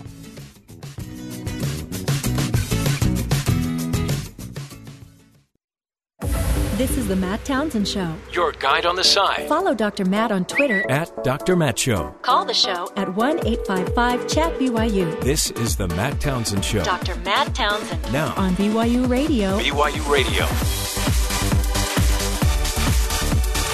Good morning, everybody. Welcome to the Matt Townsend Show. Dr. Matt here, your guide on the side, your life coach, helping you get the tools, the resources you need to grow your healthy, happy life today. Welcome to the program. Life is good. Unless you're Lindsey Graham and all of a sudden you're getting millions of phone calls from people who are like, hey, so is this Lindsey Graham's phone? Well, yeah. Donald Trump gave me your number. That's crazy. That's a that's a weird deal, man. Donald Trump in one of his uh, interviews yesterday in South Carolina gave away Lindsey Graham's phone number. That is the that is as low as you go. I mean, that's like making fun of someone's hair. And especially if you have a good phone number and you have to get another one. Oh. And a a- you're a senator and you've got this personal line. You don't do that. Isn't Lindsey Graham from South Carolina? Yes, he is. Does Donald Trump not know that Lindsey Graham has won many an election in South Carolina? So you'd want to just at least be nice to him. I guess they figured if they were there to see Trump, they probably don't like Lindsey Graham. Just guessing. Well, yeah, but does do they not? Maybe they just don't know that you've also got television cameras, and now it's going to be played everywhere. And now all of a sudden, names I won't even use all the names, but idiot. Graham's been called an idiot by Trump, and then another name was used. Graham called Trump something that we can't say. that we can't say. it's game on. Holy cow, it's game on. You know, it's all just, we're just ribbing. Just ribbing you. They're all buddies after the TV. Come on, give off, me a right? hug. Donnie, Yeah. come here, Donnie. Uh, yeah, it's getting crazy. But, you know, let's just make it a rule. Kathy, I won't give your address or your phone number out Mm-hmm. I'd the air. appreciate that. Thank you. Yeah. I won't do that to you either. No, your social Even though I'm not number. sure I even have your phone five two eight one seven. That's Uh, don't be guessing because uh, it could be somebody's It, number. it probably is. Some old lady just stole her identity. Uh, let's go to the headlines. Find out what Kathy Aiken's got in store for us. Ohio Republican Governor John Kasich announced his run for president yesterday during a rally at Ohio State University. We are going to take the lessons of the heartland and straighten out Washington, D.C., and fix our country. Kasich becomes the 16th GOP presidential contender. Democratic frontrunner Hillary Clinton is having trouble in some key swing states. According to a new Quinnipiac University poll, Clinton trails Marco Rubio, Jeb Bush, and Scott Walker in three states Colorado, Iowa, and Virginia. Clinton's gap between the three was between six and nine points. A large majority of the voters in those states say Clinton is not honest and trustworthy. That same poll also showed voters by nearly a two to one margin had a negative view of Donald Trump. Speaking of Trump, he's scheduled to visit the Texas Mexico border tomorrow. He'll meet with members of the union that represents Border Patrol agents and will address the local law enforcement community as well. Trump began his rise in the polls after controversial comments on illegal immigration. The 52 minute video of the arrest of Sandra Bland in Texas is being reviewed after alleged edits to the video were made. During the video, there are several times where the same car drives by or the same person appears, but the audio is uninterrupted. The video shows trooper Elton Mathis trying to pull Bland from her car, then drew a stun gun when she refused to get out of her car earlier this month. The woman was arrested and found dead in her jail cell days later. Her death is under investigation. Testimony in the penalty phase of the Colorado theater shooter begins today. Last week, jurors rejected the insanity claim by James Holmes, who killed 12 people and injured 70 others three years ago. He was found guilty on 24 counts of murder and 140 counts of attempted murder. The decision whether or not Holmes should be sentenced to death could take up to a month. Four airplanes flying over New York and New Jersey last night reportedly had lasers pointed at them. That's now 20 similar incidents in last week alone. Lasers can disorient a pilot approaching an airport and is a federal crime. The FAA is investigating. And Matt, a new study suggests men can Hmm? gain baby weight after Oh. they become fathers. How many Duh. children do you have? Six. I've gained So five 30 pounds, per kid. There you go. The study Is five the number? Five is the number. The study published in the American Journal of Men's Health said they could gain up to five pounds. Yeah. And he said the weight gain may be due to less sleep, less exercise, Uh-huh. and more stress. Don't give it to me. I wish I gained five, just five you know pounds. what? That would be great. I'd give anything to be a woman that's having the baby you would? than the husband that's not. Because women can lose a lot of weight just having the baby.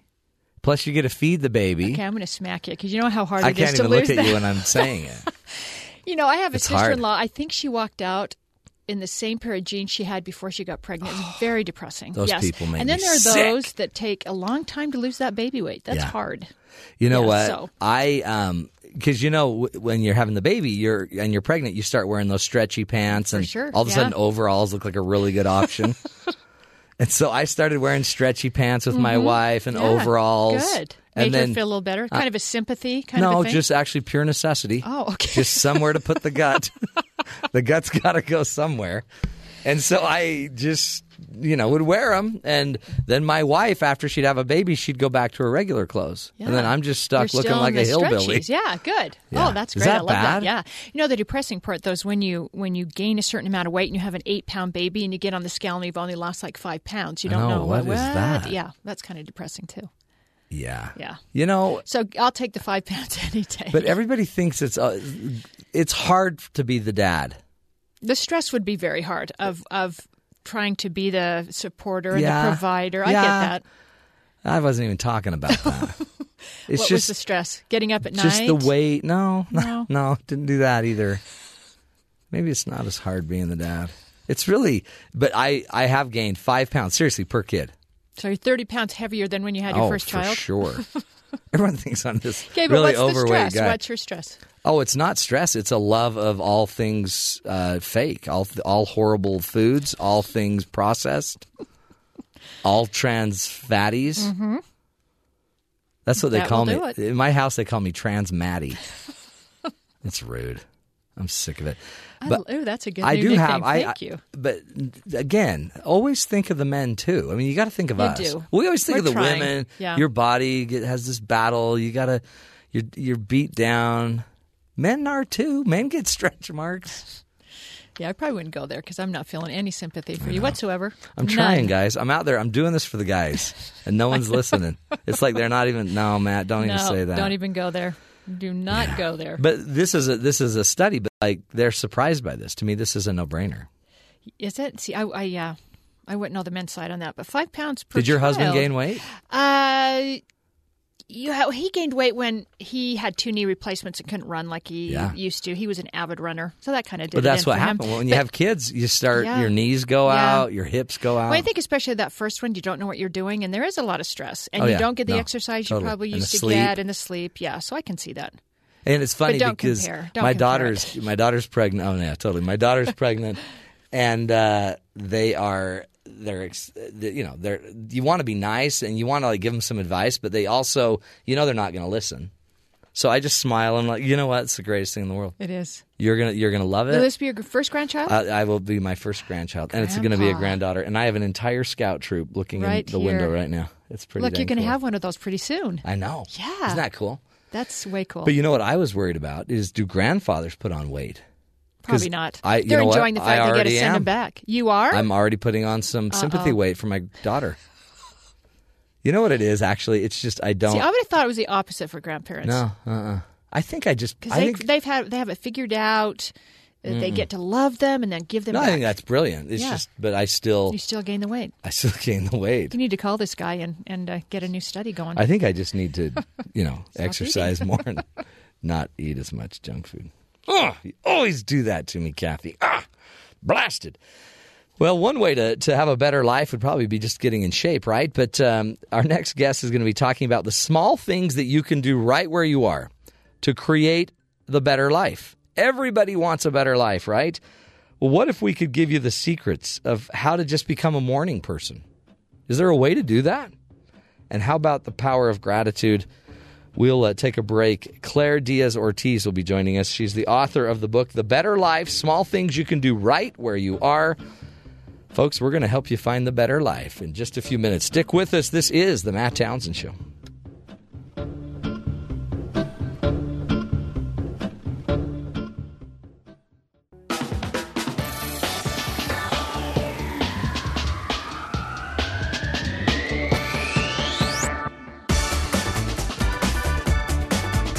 Welcome back, everybody, to the Matt Townsend Show.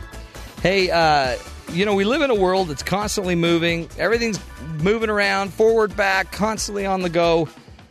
And we're all in search of a better life, aren't we? We want to have a better future. But uh, have you ever wondered what about instead of just spending all of my time now to play a better life in the future, what if I could just have a better life right now? What if I could get more focused and be in the now? Claire Diaz Ortiz, the author of The Better Life, joins us today to discuss what things we all could be doing right now to uh, to make our lives better. Claire Diaz Ortiz, welcome to the Matt Townsend Show. Thanks so much for having me. It's great to be here. Now, is it true, young lady, that you were standing next to the Pope, Pope Francis, as he sent out his first tweet? Yes, but it was Pope Benedict. Oh, was But it Pope yes, Benedict back in the day? It was. It was in December of 2012. Pope Benedict was the first pope to ever tweet, and I spent about a year working with the Vatican to to try to make that happen, and it did. You- And yes, I am standing right there. What's it like when the Pope's like, you know, on his cell phone tweeting? That's got to be pretty cool. It was a wild moment, and it, it was an iPad because I think, Yeah. Oh, yeah. uh, Well- you know, a little a little bit bigger for Sure. Yeah. Eyes are Um, going. but it was it was an incredible moment, and uh, I will always remember it. That's for sure. What an honor for you, especially. It sounds like it was something you've been working forward. You've been working for, and uh, finally it happened. So, so we really can make things happen in our lives. We really can. It's it's not always easy, and it's not always fast. But um, when we when we want something and we we work hard and we get some sort of luck on our side, then things things work. Yeah. Bada boom, bada bing is how I say that. Uh, talk about your book for us. It, it really, it's a great book. Just it's such a, it's a kind of a concise, small uh, book, but it's got a lot of great solutions and ideas. How did you get into writing this book, The Better Life? Small things you can do right where you are. Sure. Well, quite honestly, you know, I, I didn't expect to write this this book and what was happening was I was just, you know, I write on my blog regularly. It's a business blog and I write kind of about things people can do to work better and be more productive and uh, live a life they they want to live, live the life they want to live and I wrote a couple sort of posts that I didn't think were that big of a deal. You know, they were just sort of these little posts about basically little things you could do in a day to make you feel a bit better and work a bit better. And they really, really resonated with readers. And it was sort of in the process of seeing that these sort of small tip posts were really resonating that we kind of thought, hey, why don't we, you know, pull these together and come up with a bunch more of these type of lessons and pull them into a little book because I think this is the type of thing that that people really can eat up. You know, we're Yeah. all so busy every day that so much of what we want in terms of trying to figure out how to live better is is sort of lessons that are that are bite sized. Man, and it really is. We don't have time for the for sometimes even to read any book, let alone um, to to go and do make change in our lives. But to have a few of the ideas you bring up, for example, you you can teach us how to become a morning person. How do you do that? Now, it's a challenge. You know, and let me say that I'm not sure I am. I'm. I'm not genetically a morning person. I'm not I either. Still don't get up at 5 a.m. by any means, like many folks out there. But what I do believe is that the morning is the time where most of us can do our best work, And so what I do and what I encourage other people to do is try to craft a morning that allows you to use those energetic hours to get your very best work done. Mm. And for me, a huge, huge part of that is creating a morning routine. And I think it was really when I created a morning routine that I really understood what it means to be a, you know, quote unquote morning person, even if you're not getting up at five. Yeah. I, I mean, if you can get up at whatever time you get up, for the lucky people that get up at seven, for example, because I get to get up not to brag, Claire, at four forty in the morning. That's my blessing. And um, Four, four, I know. I know. I actually, it is four forty is the time, and uh, the entire the minute that alarm goes off, I hate my life, and I, I hate everything about it. And then once I get blood circulation and flow, and I'm walking, and then it starts to get really great. But what I've noticed is at ten, when my show ends. Um, I've put four hours in already, and we've created some pretty cool stuff, and I feel really good. Mm-hmm. You know what I mean? So I got it done. And kind of what your book, a lot of what it seems like it's about is you don't need big things, just a little adjustment. You don't have to get up at 440, but just if you get up at 7 and you can go get a mm-hmm. lot done and, and, and have a really impactful two or three hour push when you've got a lot of creativity on board, it could make a huge difference. And you know what I think is so amazing is that I I think honestly most of us you know those few hours in the morning are are more effective than you know nine hours throughout the course of the day. Oh, yeah. people don't realize that. But when you really try to work hard in the morning hours, whatever time that starts, 4:40 or 7 a.m. or 8 a.m., uh, you realize, wow, I have energy. My mind is clear. I can do this now, and I can do it better than I could if I strung this out for nine or ten hours throughout the course of the day. Yeah. You what is the what's like one of the first things I can do? What's the, is there a big small thing I could do? I mean, get up early, that might be helpful and have a plan or a or kind of a process you go through. What are some other things I could do really, you know, early in the day to have a big impact? So, you know, I've I've got to say it again, but I really think a morning routine is essential. And I, for about four years now, have kept up the same morning routine. And you know, a routine can be anything. Some people, when they think of a routine, it's you know, get up, wash your face, get the coffee. When I say morning routine, I mean something really intentional that sets you up for the day. And so, for me, that involves reading and journaling and doing a devotional and praying. And I really believe that this sort of 20 minute period that I take in the day is the smartest Mm. thing I do all day. And you know, it's hard. Let me tell you, it can be hard because sometimes I can wake up and as you're saying, you get the blood flowing and Yeah. all of a sudden, you know, you've got the iPhone next to you, you want to pull it out, you want Uh-huh. to start reading emails, you want to jump into the fray. And it's hard to say, hey, I'm going to take 20 minutes for myself to read on, you know, paper and think and journal and pray. And that's, it's not always what you want to do. Um, but I, I believe it's basically the smartest thing you can do all day to set yourself up for not only productivity, but also just happiness and peace. And you've you've obtained the victory. Stephen Covey used to say, "Obtain a victory early." Because if, if you can have a victory, and that, that would be kind of a physical victory, a mental victory, a spiritual victory early, then it, it does set up, it's easier to take the next victory and to have the next victory. Because it's kind of like if you exercise early in the morning, or Absolutely. it's easier to eat healthier throughout the day. You've already, you know, you've already burnt 500 calories or whatever. Just don't blow it now. No, no, it's absolutely true. It's this amazing domino effect. And, you know, exercising in the morning is another amazing thing you can do for not only feeling better, but just having positive energy throughout the day.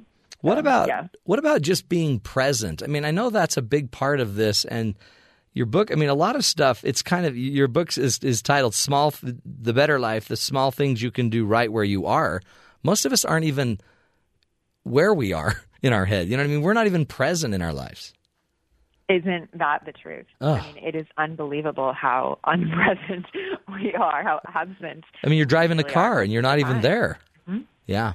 I I'm aware my I have a 15 month old daughter and she's just literally turned the switch where she understands what an iPad is and Oh, understands boy. how great it is. Yeah. And it wasn't like this. She literally didn't care and now all of a sudden she cares and it's just given me such incredible insight into things that I've written about and talked about for years. This idea of, you know, getting offline, understanding your digital life and trying to, you know, disconnect from it so that you can live in the present. But just seeing her at this very young age all of a sudden get get into this mess. I'm just amazed by by you know she's feeling that way. She wants the iPad because she sees her parents doing it. She Totally. sees us on our on our iPhones way too much. And it's just really, really important to be mindful about technology use. I mean, so one of the things that I've I've done, and I think it's been about three or four years now, and I just swear by it, is is this idea of taking a digital Sabbath. So taking a day where you really disconnect from devices. Mm. Um, and so I do that at least one day a week. It's usually on Sunday. Um, and then if I'm really lucky, I do two days of just being off the computer entirely on the weekend. And I think I it's just a really important thing to kind of refocus you and it also you know energizes you because truth be told if if you like what you do in life as your job um, you will be more excited to do it on a Monday if you if you really Mhm. take some time away from it. Oh, I love that, and and it really is. It's because it's it's a sacrifice, but then it's it's actually additive. It's something that's going to make you better, and and actually probably more an amazing way attuned. to explain it. Right? You could actually offer it like a Sabbath. You so it sounds like you offer it almost as an offering, like uh, to to your to your belief system. You're saying, Mm-hmm. "I'm going to give this to God. I'm I'm not going to go there," and then it's a spiritual event. Absolutely. And I it makes it so that. much easier to have a spiritual day as well Uh-huh. when you're not scrolling through Instagram and Twitter all day. And if you know, I assume if mom's doing it, it's easier for the daughter to do it and everyone else to do it in the family. Absolutely. I And mean, vice you know, versa. I, I'm doing it for everyone in a way because it's modeling behavior that I, I want to extend to others. Oh, see, and look at that. I right when you said that fast or that Sabbath idea, I thought, oh man, my kids would die. But honestly, good. I mean, it's it's the sacrifice would make them better, and they, they we actually know that. We have a a sports uh, a sports person on our show regularly uh, from BYU Sports Nation, and he talked about how he lost his phone, and for about three or four days he didn't have a phone. He was on a trip, didn't have a phone, and he said it was the best thing for their marriage. They changed. They, they had. They finally had time to be together. That's cool. Well, you know, that brings up the other sort of big issue here, which is, you know, this idea of vacations when we do sort of disconnect and try to be with family, we're we're not there at all because of this technology. And that's uh, we see that in small doses in our daily lives, you know, not turning off the phone at 8 p.m. or at 7 p.m. or whatever you you think it's family time, but when you go on vacation and here we are, you know, in the midst of the summer in the US, when you go really on a vacation and still take all your devices with you and still stay as connected as ever, it's just it's just such a waste. Mm. It's so it's such a big deal. Let's take a break. Again, we're speaking here with Claire Diaz Ortiz uh, from the website Claire Diaz Ortiz. She's a blogger and uh, a world traveler. I mean, she's she's gone to Oxford for heaven's sakes, Stanford. She's a smart cat. And she's teaching us how to just get our lives back and find the better life. We all need it, folks. We all need it. Seriously. And, uh, you know, one day you can have it. In fact, how about today? That's the goal. We'll take a break. This is the Matt Townsend Show. We'll be right back. More on the better life right here.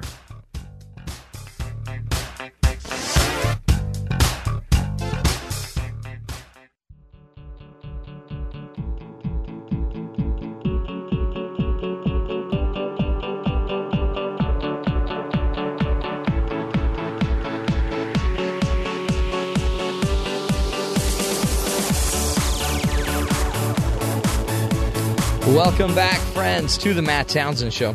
Today we're talking about finding the better life, the small things you can do right where you are. Our guest is Claire Diaz Ortiz, who wrote a book by the same title, The Better Life, and um, she is a blogger and a world traveler. She she gets it and tries to make it simple in her book, but is trying to give us just a few tips on how to find the better life. Claire Diaz Ortiz, thank you again for being here. Thank you so much for having me. This is um it seems kind of like a no-brainer that we should we should do this naturally, but we get so caught up in everything else. What I mean, you you how do you do all, do it all? You run you're a volunteer in a charity. Um uh, you you- actually you are the co-founder of Hope Runs, a nonprofit organization operating in AIDS orphanages in Kenya. You're a mom, you're a blogger. How do you keep it all straight? For me, it's really, really about being intentional. And I mean, obviously, the the, the first caveat here is is you know I, I don't do a great job most of the time. I'm, I'm you know falling on my face on most days, I'd say, but I'm getting up again and trying it again and again and trying to get better with each and every day. But I think the key that we all are trying to learn is to be more intentional with our lives, is to be more intentional with our time, to think more about what we really care about, and then to compare that to what we're really investing our time in. Um, you know, it's so easy to to think of that statistic that says that most Americans watch three or four hours of television each day, right? Mm, yeah. And you know, some television that's great. Maybe it's a it's a great outlet for you. I, I love The Bachelor. It's my guilty pleasure. You know, things like that are Sure. okay. But you know, too much of that, and you're just going to waste your life on that. And that's what so many of us do, and for seasons of lives or for whole years. I mean, I guess that's the key, huh? Because you've, if I spend my entire life vicariously living through The Bachelor or Bachelorette, I may, I mean, and, and to uh, to a huge extent, then all of a sudden I'm not I'm not living my own lesson. I'm not bringing my own music here. Absolutely. You're not creating your own art. You're not creating your own life and, and being who you're you're here to be essentially. One of the small changes you talk about too is celebrating your real life. What what do you mean by that? There's an interesting post, or I guess it was an article in Relevant magazine a couple years ago by Shauna Niequist, who's a writer. And uh, I believe the title of the article, if it wasn't exactly this, it was something like this. It said, you know, stop Instagramming your perfect life. And the idea, you know, of her piece was essentially that it's so easy on social media for us to just see the perfect lives of others and for us to then want to emulate that in, in our own social media lives, right? Mm-hmm. And so it was this call for us to to be authentic, to be authentic online as we are in real life. And I think it's a very hard thing to do. Obviously, you know, so many of us now we we essentially in social media we kind of have these mini brands. I mean, most of us don't think of ourselves as brands, but when you have a social media presence and you're putting something out there, you're effectively kind of creating a little mini brand of Yeah. yourself. And it's important to really think about what what you're giving out there. Is that really who you are and is that really who, you know, on an honest day-to-day basis you want to be? And you know, that doesn't mean you've got to show your your messy kitchen every morning on Right. Instagram by any means, but it does mean just bringing more authenticity into the fold. And and what do you become? I mean, what do you become when you're more authentic? It's almost like you have to deal. You actually, you actually appreciate yourself more because it's me. Absolutely. This and, is me. And absolutely. And then aside from just appreciating yourself more, you're able to build real relationships with people. Yeah. Uh, you know, I, I've lived a lot of my life online, I think, and as a result, I've actually built really great friendships and relationships with people that have begun in my online life. So I don't, I don't believe that, you know, your online life is, is so, so very distinct from your quote unquote real life. But in order for those relationships to mean anything, you've, you've got to be authentic. Mm. You also give some great advice. Uh, quit something every week. I Sure, so that talked about that. That's brilliant to me because most of us keep adding things every week until we explode.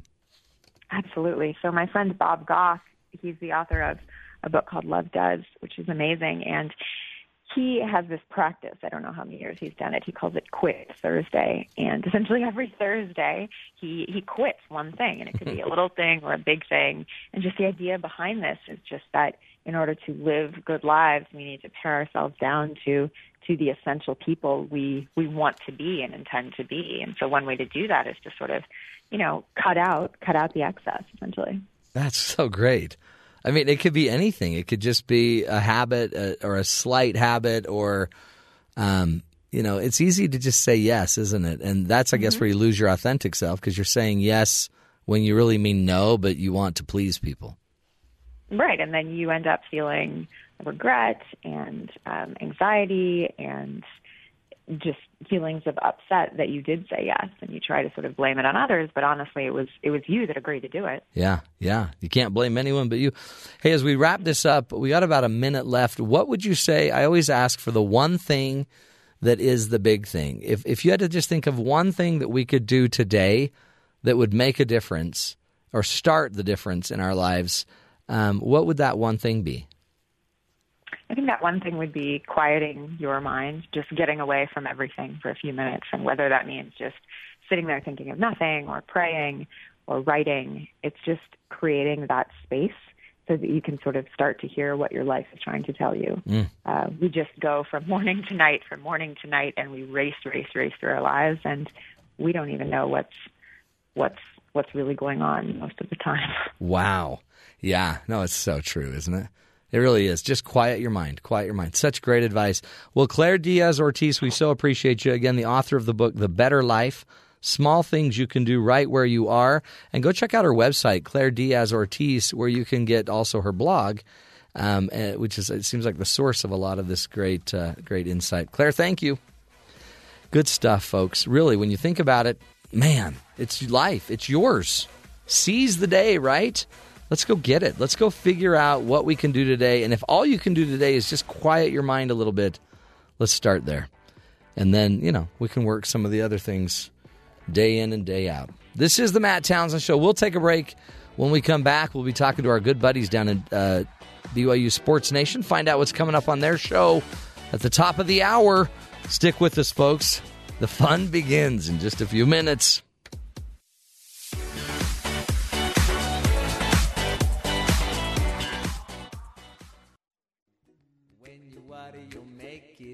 Double, don't worry. Be happy, don't worry, be happy now. Welcome back, everybody, to the Matt Townsend Show.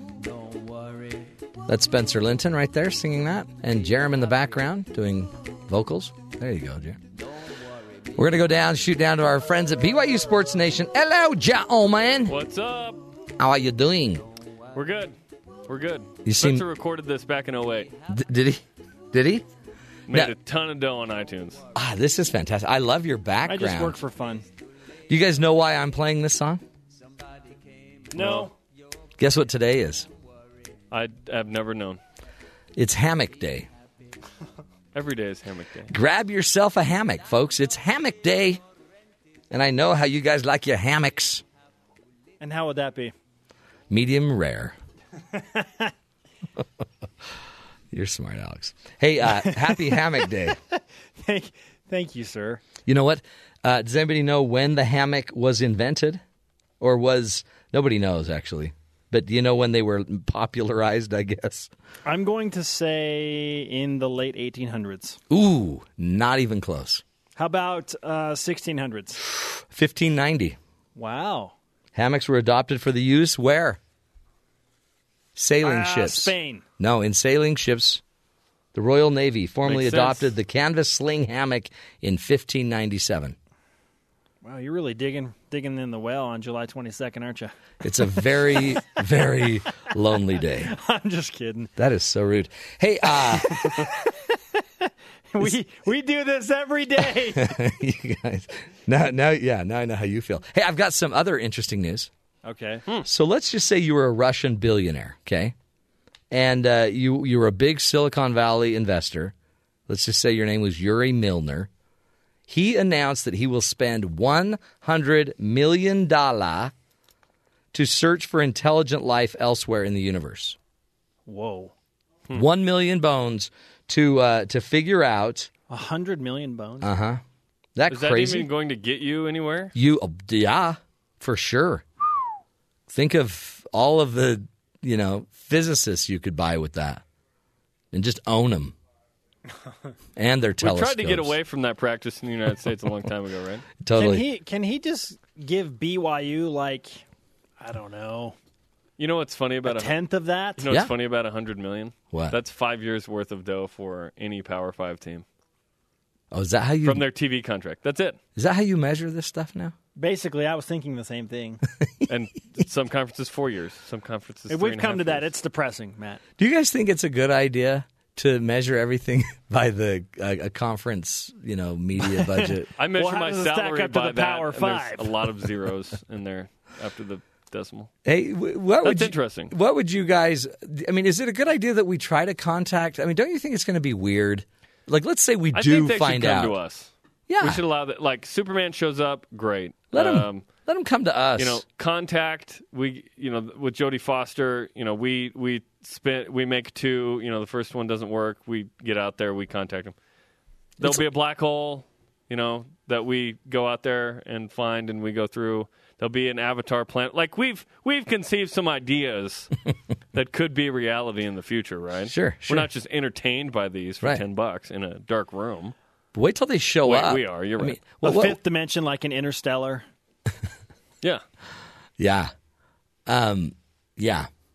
You guys, No. I, I was just, uh, never What? mind. I was just about to mention something else, but that would totally take us a different direction. Um, and that would be way out of the norm for our conversation. totally. We want to, we want to stick to the script. So, uh, but one of the things I'm thinking is, um, let's say, you know, we have awkward conversations down here on Earth. The minute you've now got this, this other life form, you know, how awkward is it if they're, if, if, what if we're like really beneath them? Then we just look like a bunch of hillbillies trying to track them down. Well, Or- if they contact us, they're ahead of us. Exactly. That's why we wait. We wait. I think it's the same, and I think this is the same rule for BYU getting into a Big Five conference. We just let them wait. We're kind We- of we're kind of like wait? we're, we're the outsider. We wait till they come to us. Okay, so you don't you don't want BYU to go out and contact people. You don't want them to look for I the think- Power Five. Or if, or maybe go see if Yuri will invest another hundred million to get BYU into one of the Power Five. It's a little cheaper for the uh, Big 12 pursuit than uh, if you brought a hundred million, Dude, seriously, if you if BYU like in in a real real life scenario, if, if there were some super uber rich donor that was like, I'm going to give BYU hundred million dollars, oh jeez, and the conference that invites them first can have a half of that. That that may get something done. that would get her done. Yeah. let's do. Let's just, so put that out there on your show today. I'm I'm helping you solve Anybody this. have a hundred million? yeah. Well, any any potential BYU donor has already already chosen to give 10% of that away That's true. elsewhere. Yeah. So they only have 90% to work with Yeah, but a lot of them are. By a lot of them have plenty. by choice. So I'm just saying, That's throw true. that out because on your show. they haven't given much, they too must give. Holy cow! You're quoting everything. Hey, I watched a video you guys sent me yesterday. That was great. Oh yeah, Leroy Jenkins. Leroy Jenkins. Dang it, Leroy! Oh. Dude, that reminds me of us.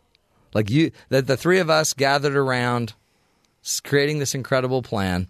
And then and then we ask Spencer what the chances of succeeding are, and he says 33.3%. Yeah. Repeating, of course. Okay, but who's Leroy? I, I have a. I, I don't- think I don't know. Jarom. I think Jarom's Leroy. I'll be Leroy. I love how I love how defiant Leroy is in that moment in that computer video. It's like I'm done talking. Let's do this, Leroy Jenkins. He was clearly So- uh, affected by some means. So my listeners may not know who Leroy Jenkins is. So Jarom, do you want to explain it? Just watch the YouTube video. It's a on. YouTube video. Just lo- go look up Leroy Jenkins. It's a it's an online video game where you can play with a bunch of people. Yes, they're all playing together. They're collaborating on how they're going to defeat the big bad boss, and one guy decides to just ruin it all and go in on his own. I mean, that- that- yeah. the The- melee after is super bunch of hilarious. nerds. They get and you can hear shredded. their conversation, and it's fantastic. And every, then everyone's mad at Leroy because Everyone's he's mad so at impetuous.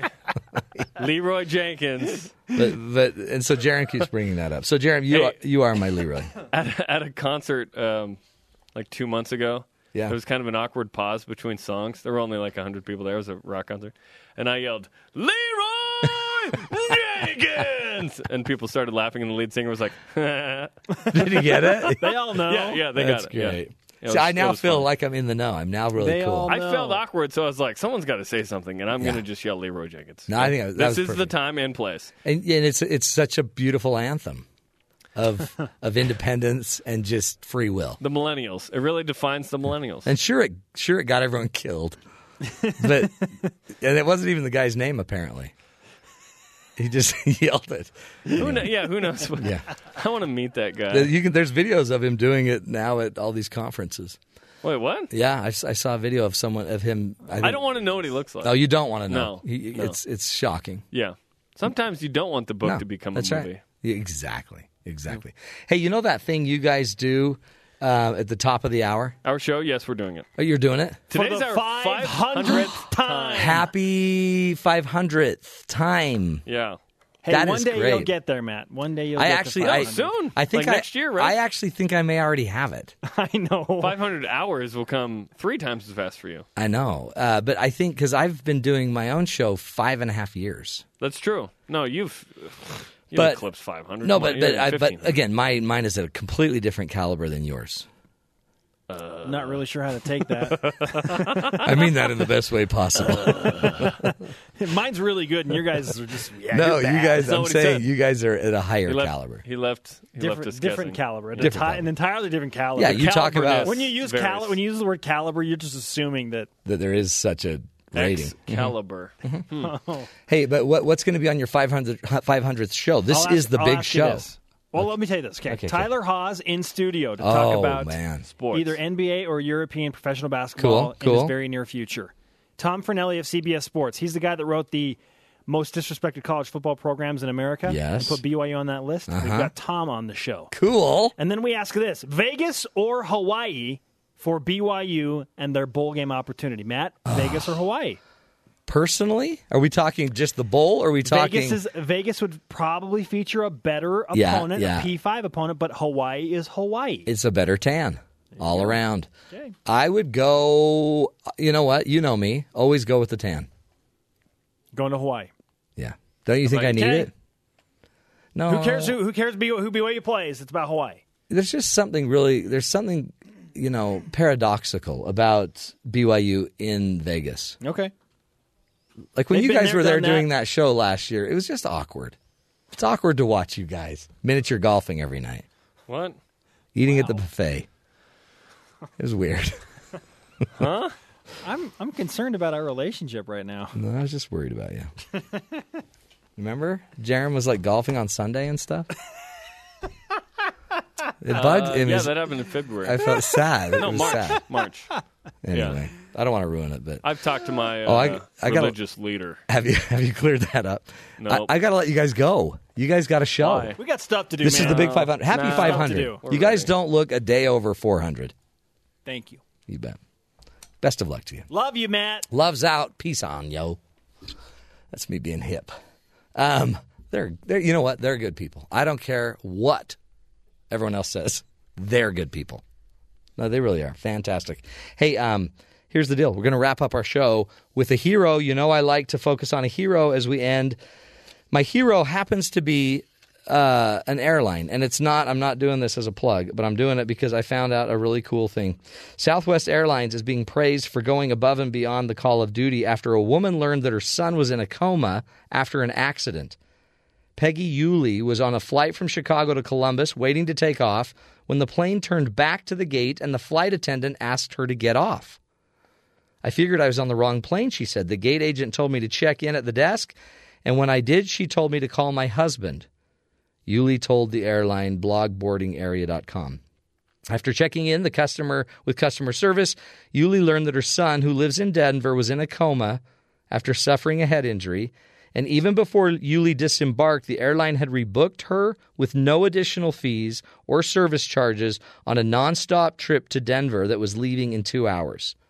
They offered her a private waiting area. They rerouted my luggage. They allowed me to board first and, on, and a packed lunch for that, me when I got on the plane in Denver. My luggage was delivered to where I was staying, and I even received a call from the Southwest uh, Airlines asking how my son was doing. Uhle said that her son is still continuing to recover, but is thankful for a top notch service she received from the airline.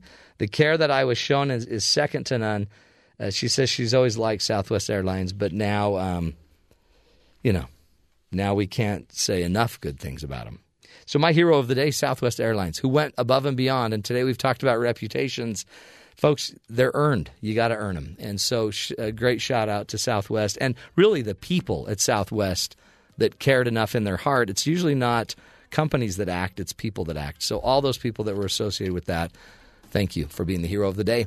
That's the show, my friends. We'll be back tomorrow. More ideas, more tools to help you find the good in the world. Until then, take care of yourself, take care of your loved ones, and make it a great one.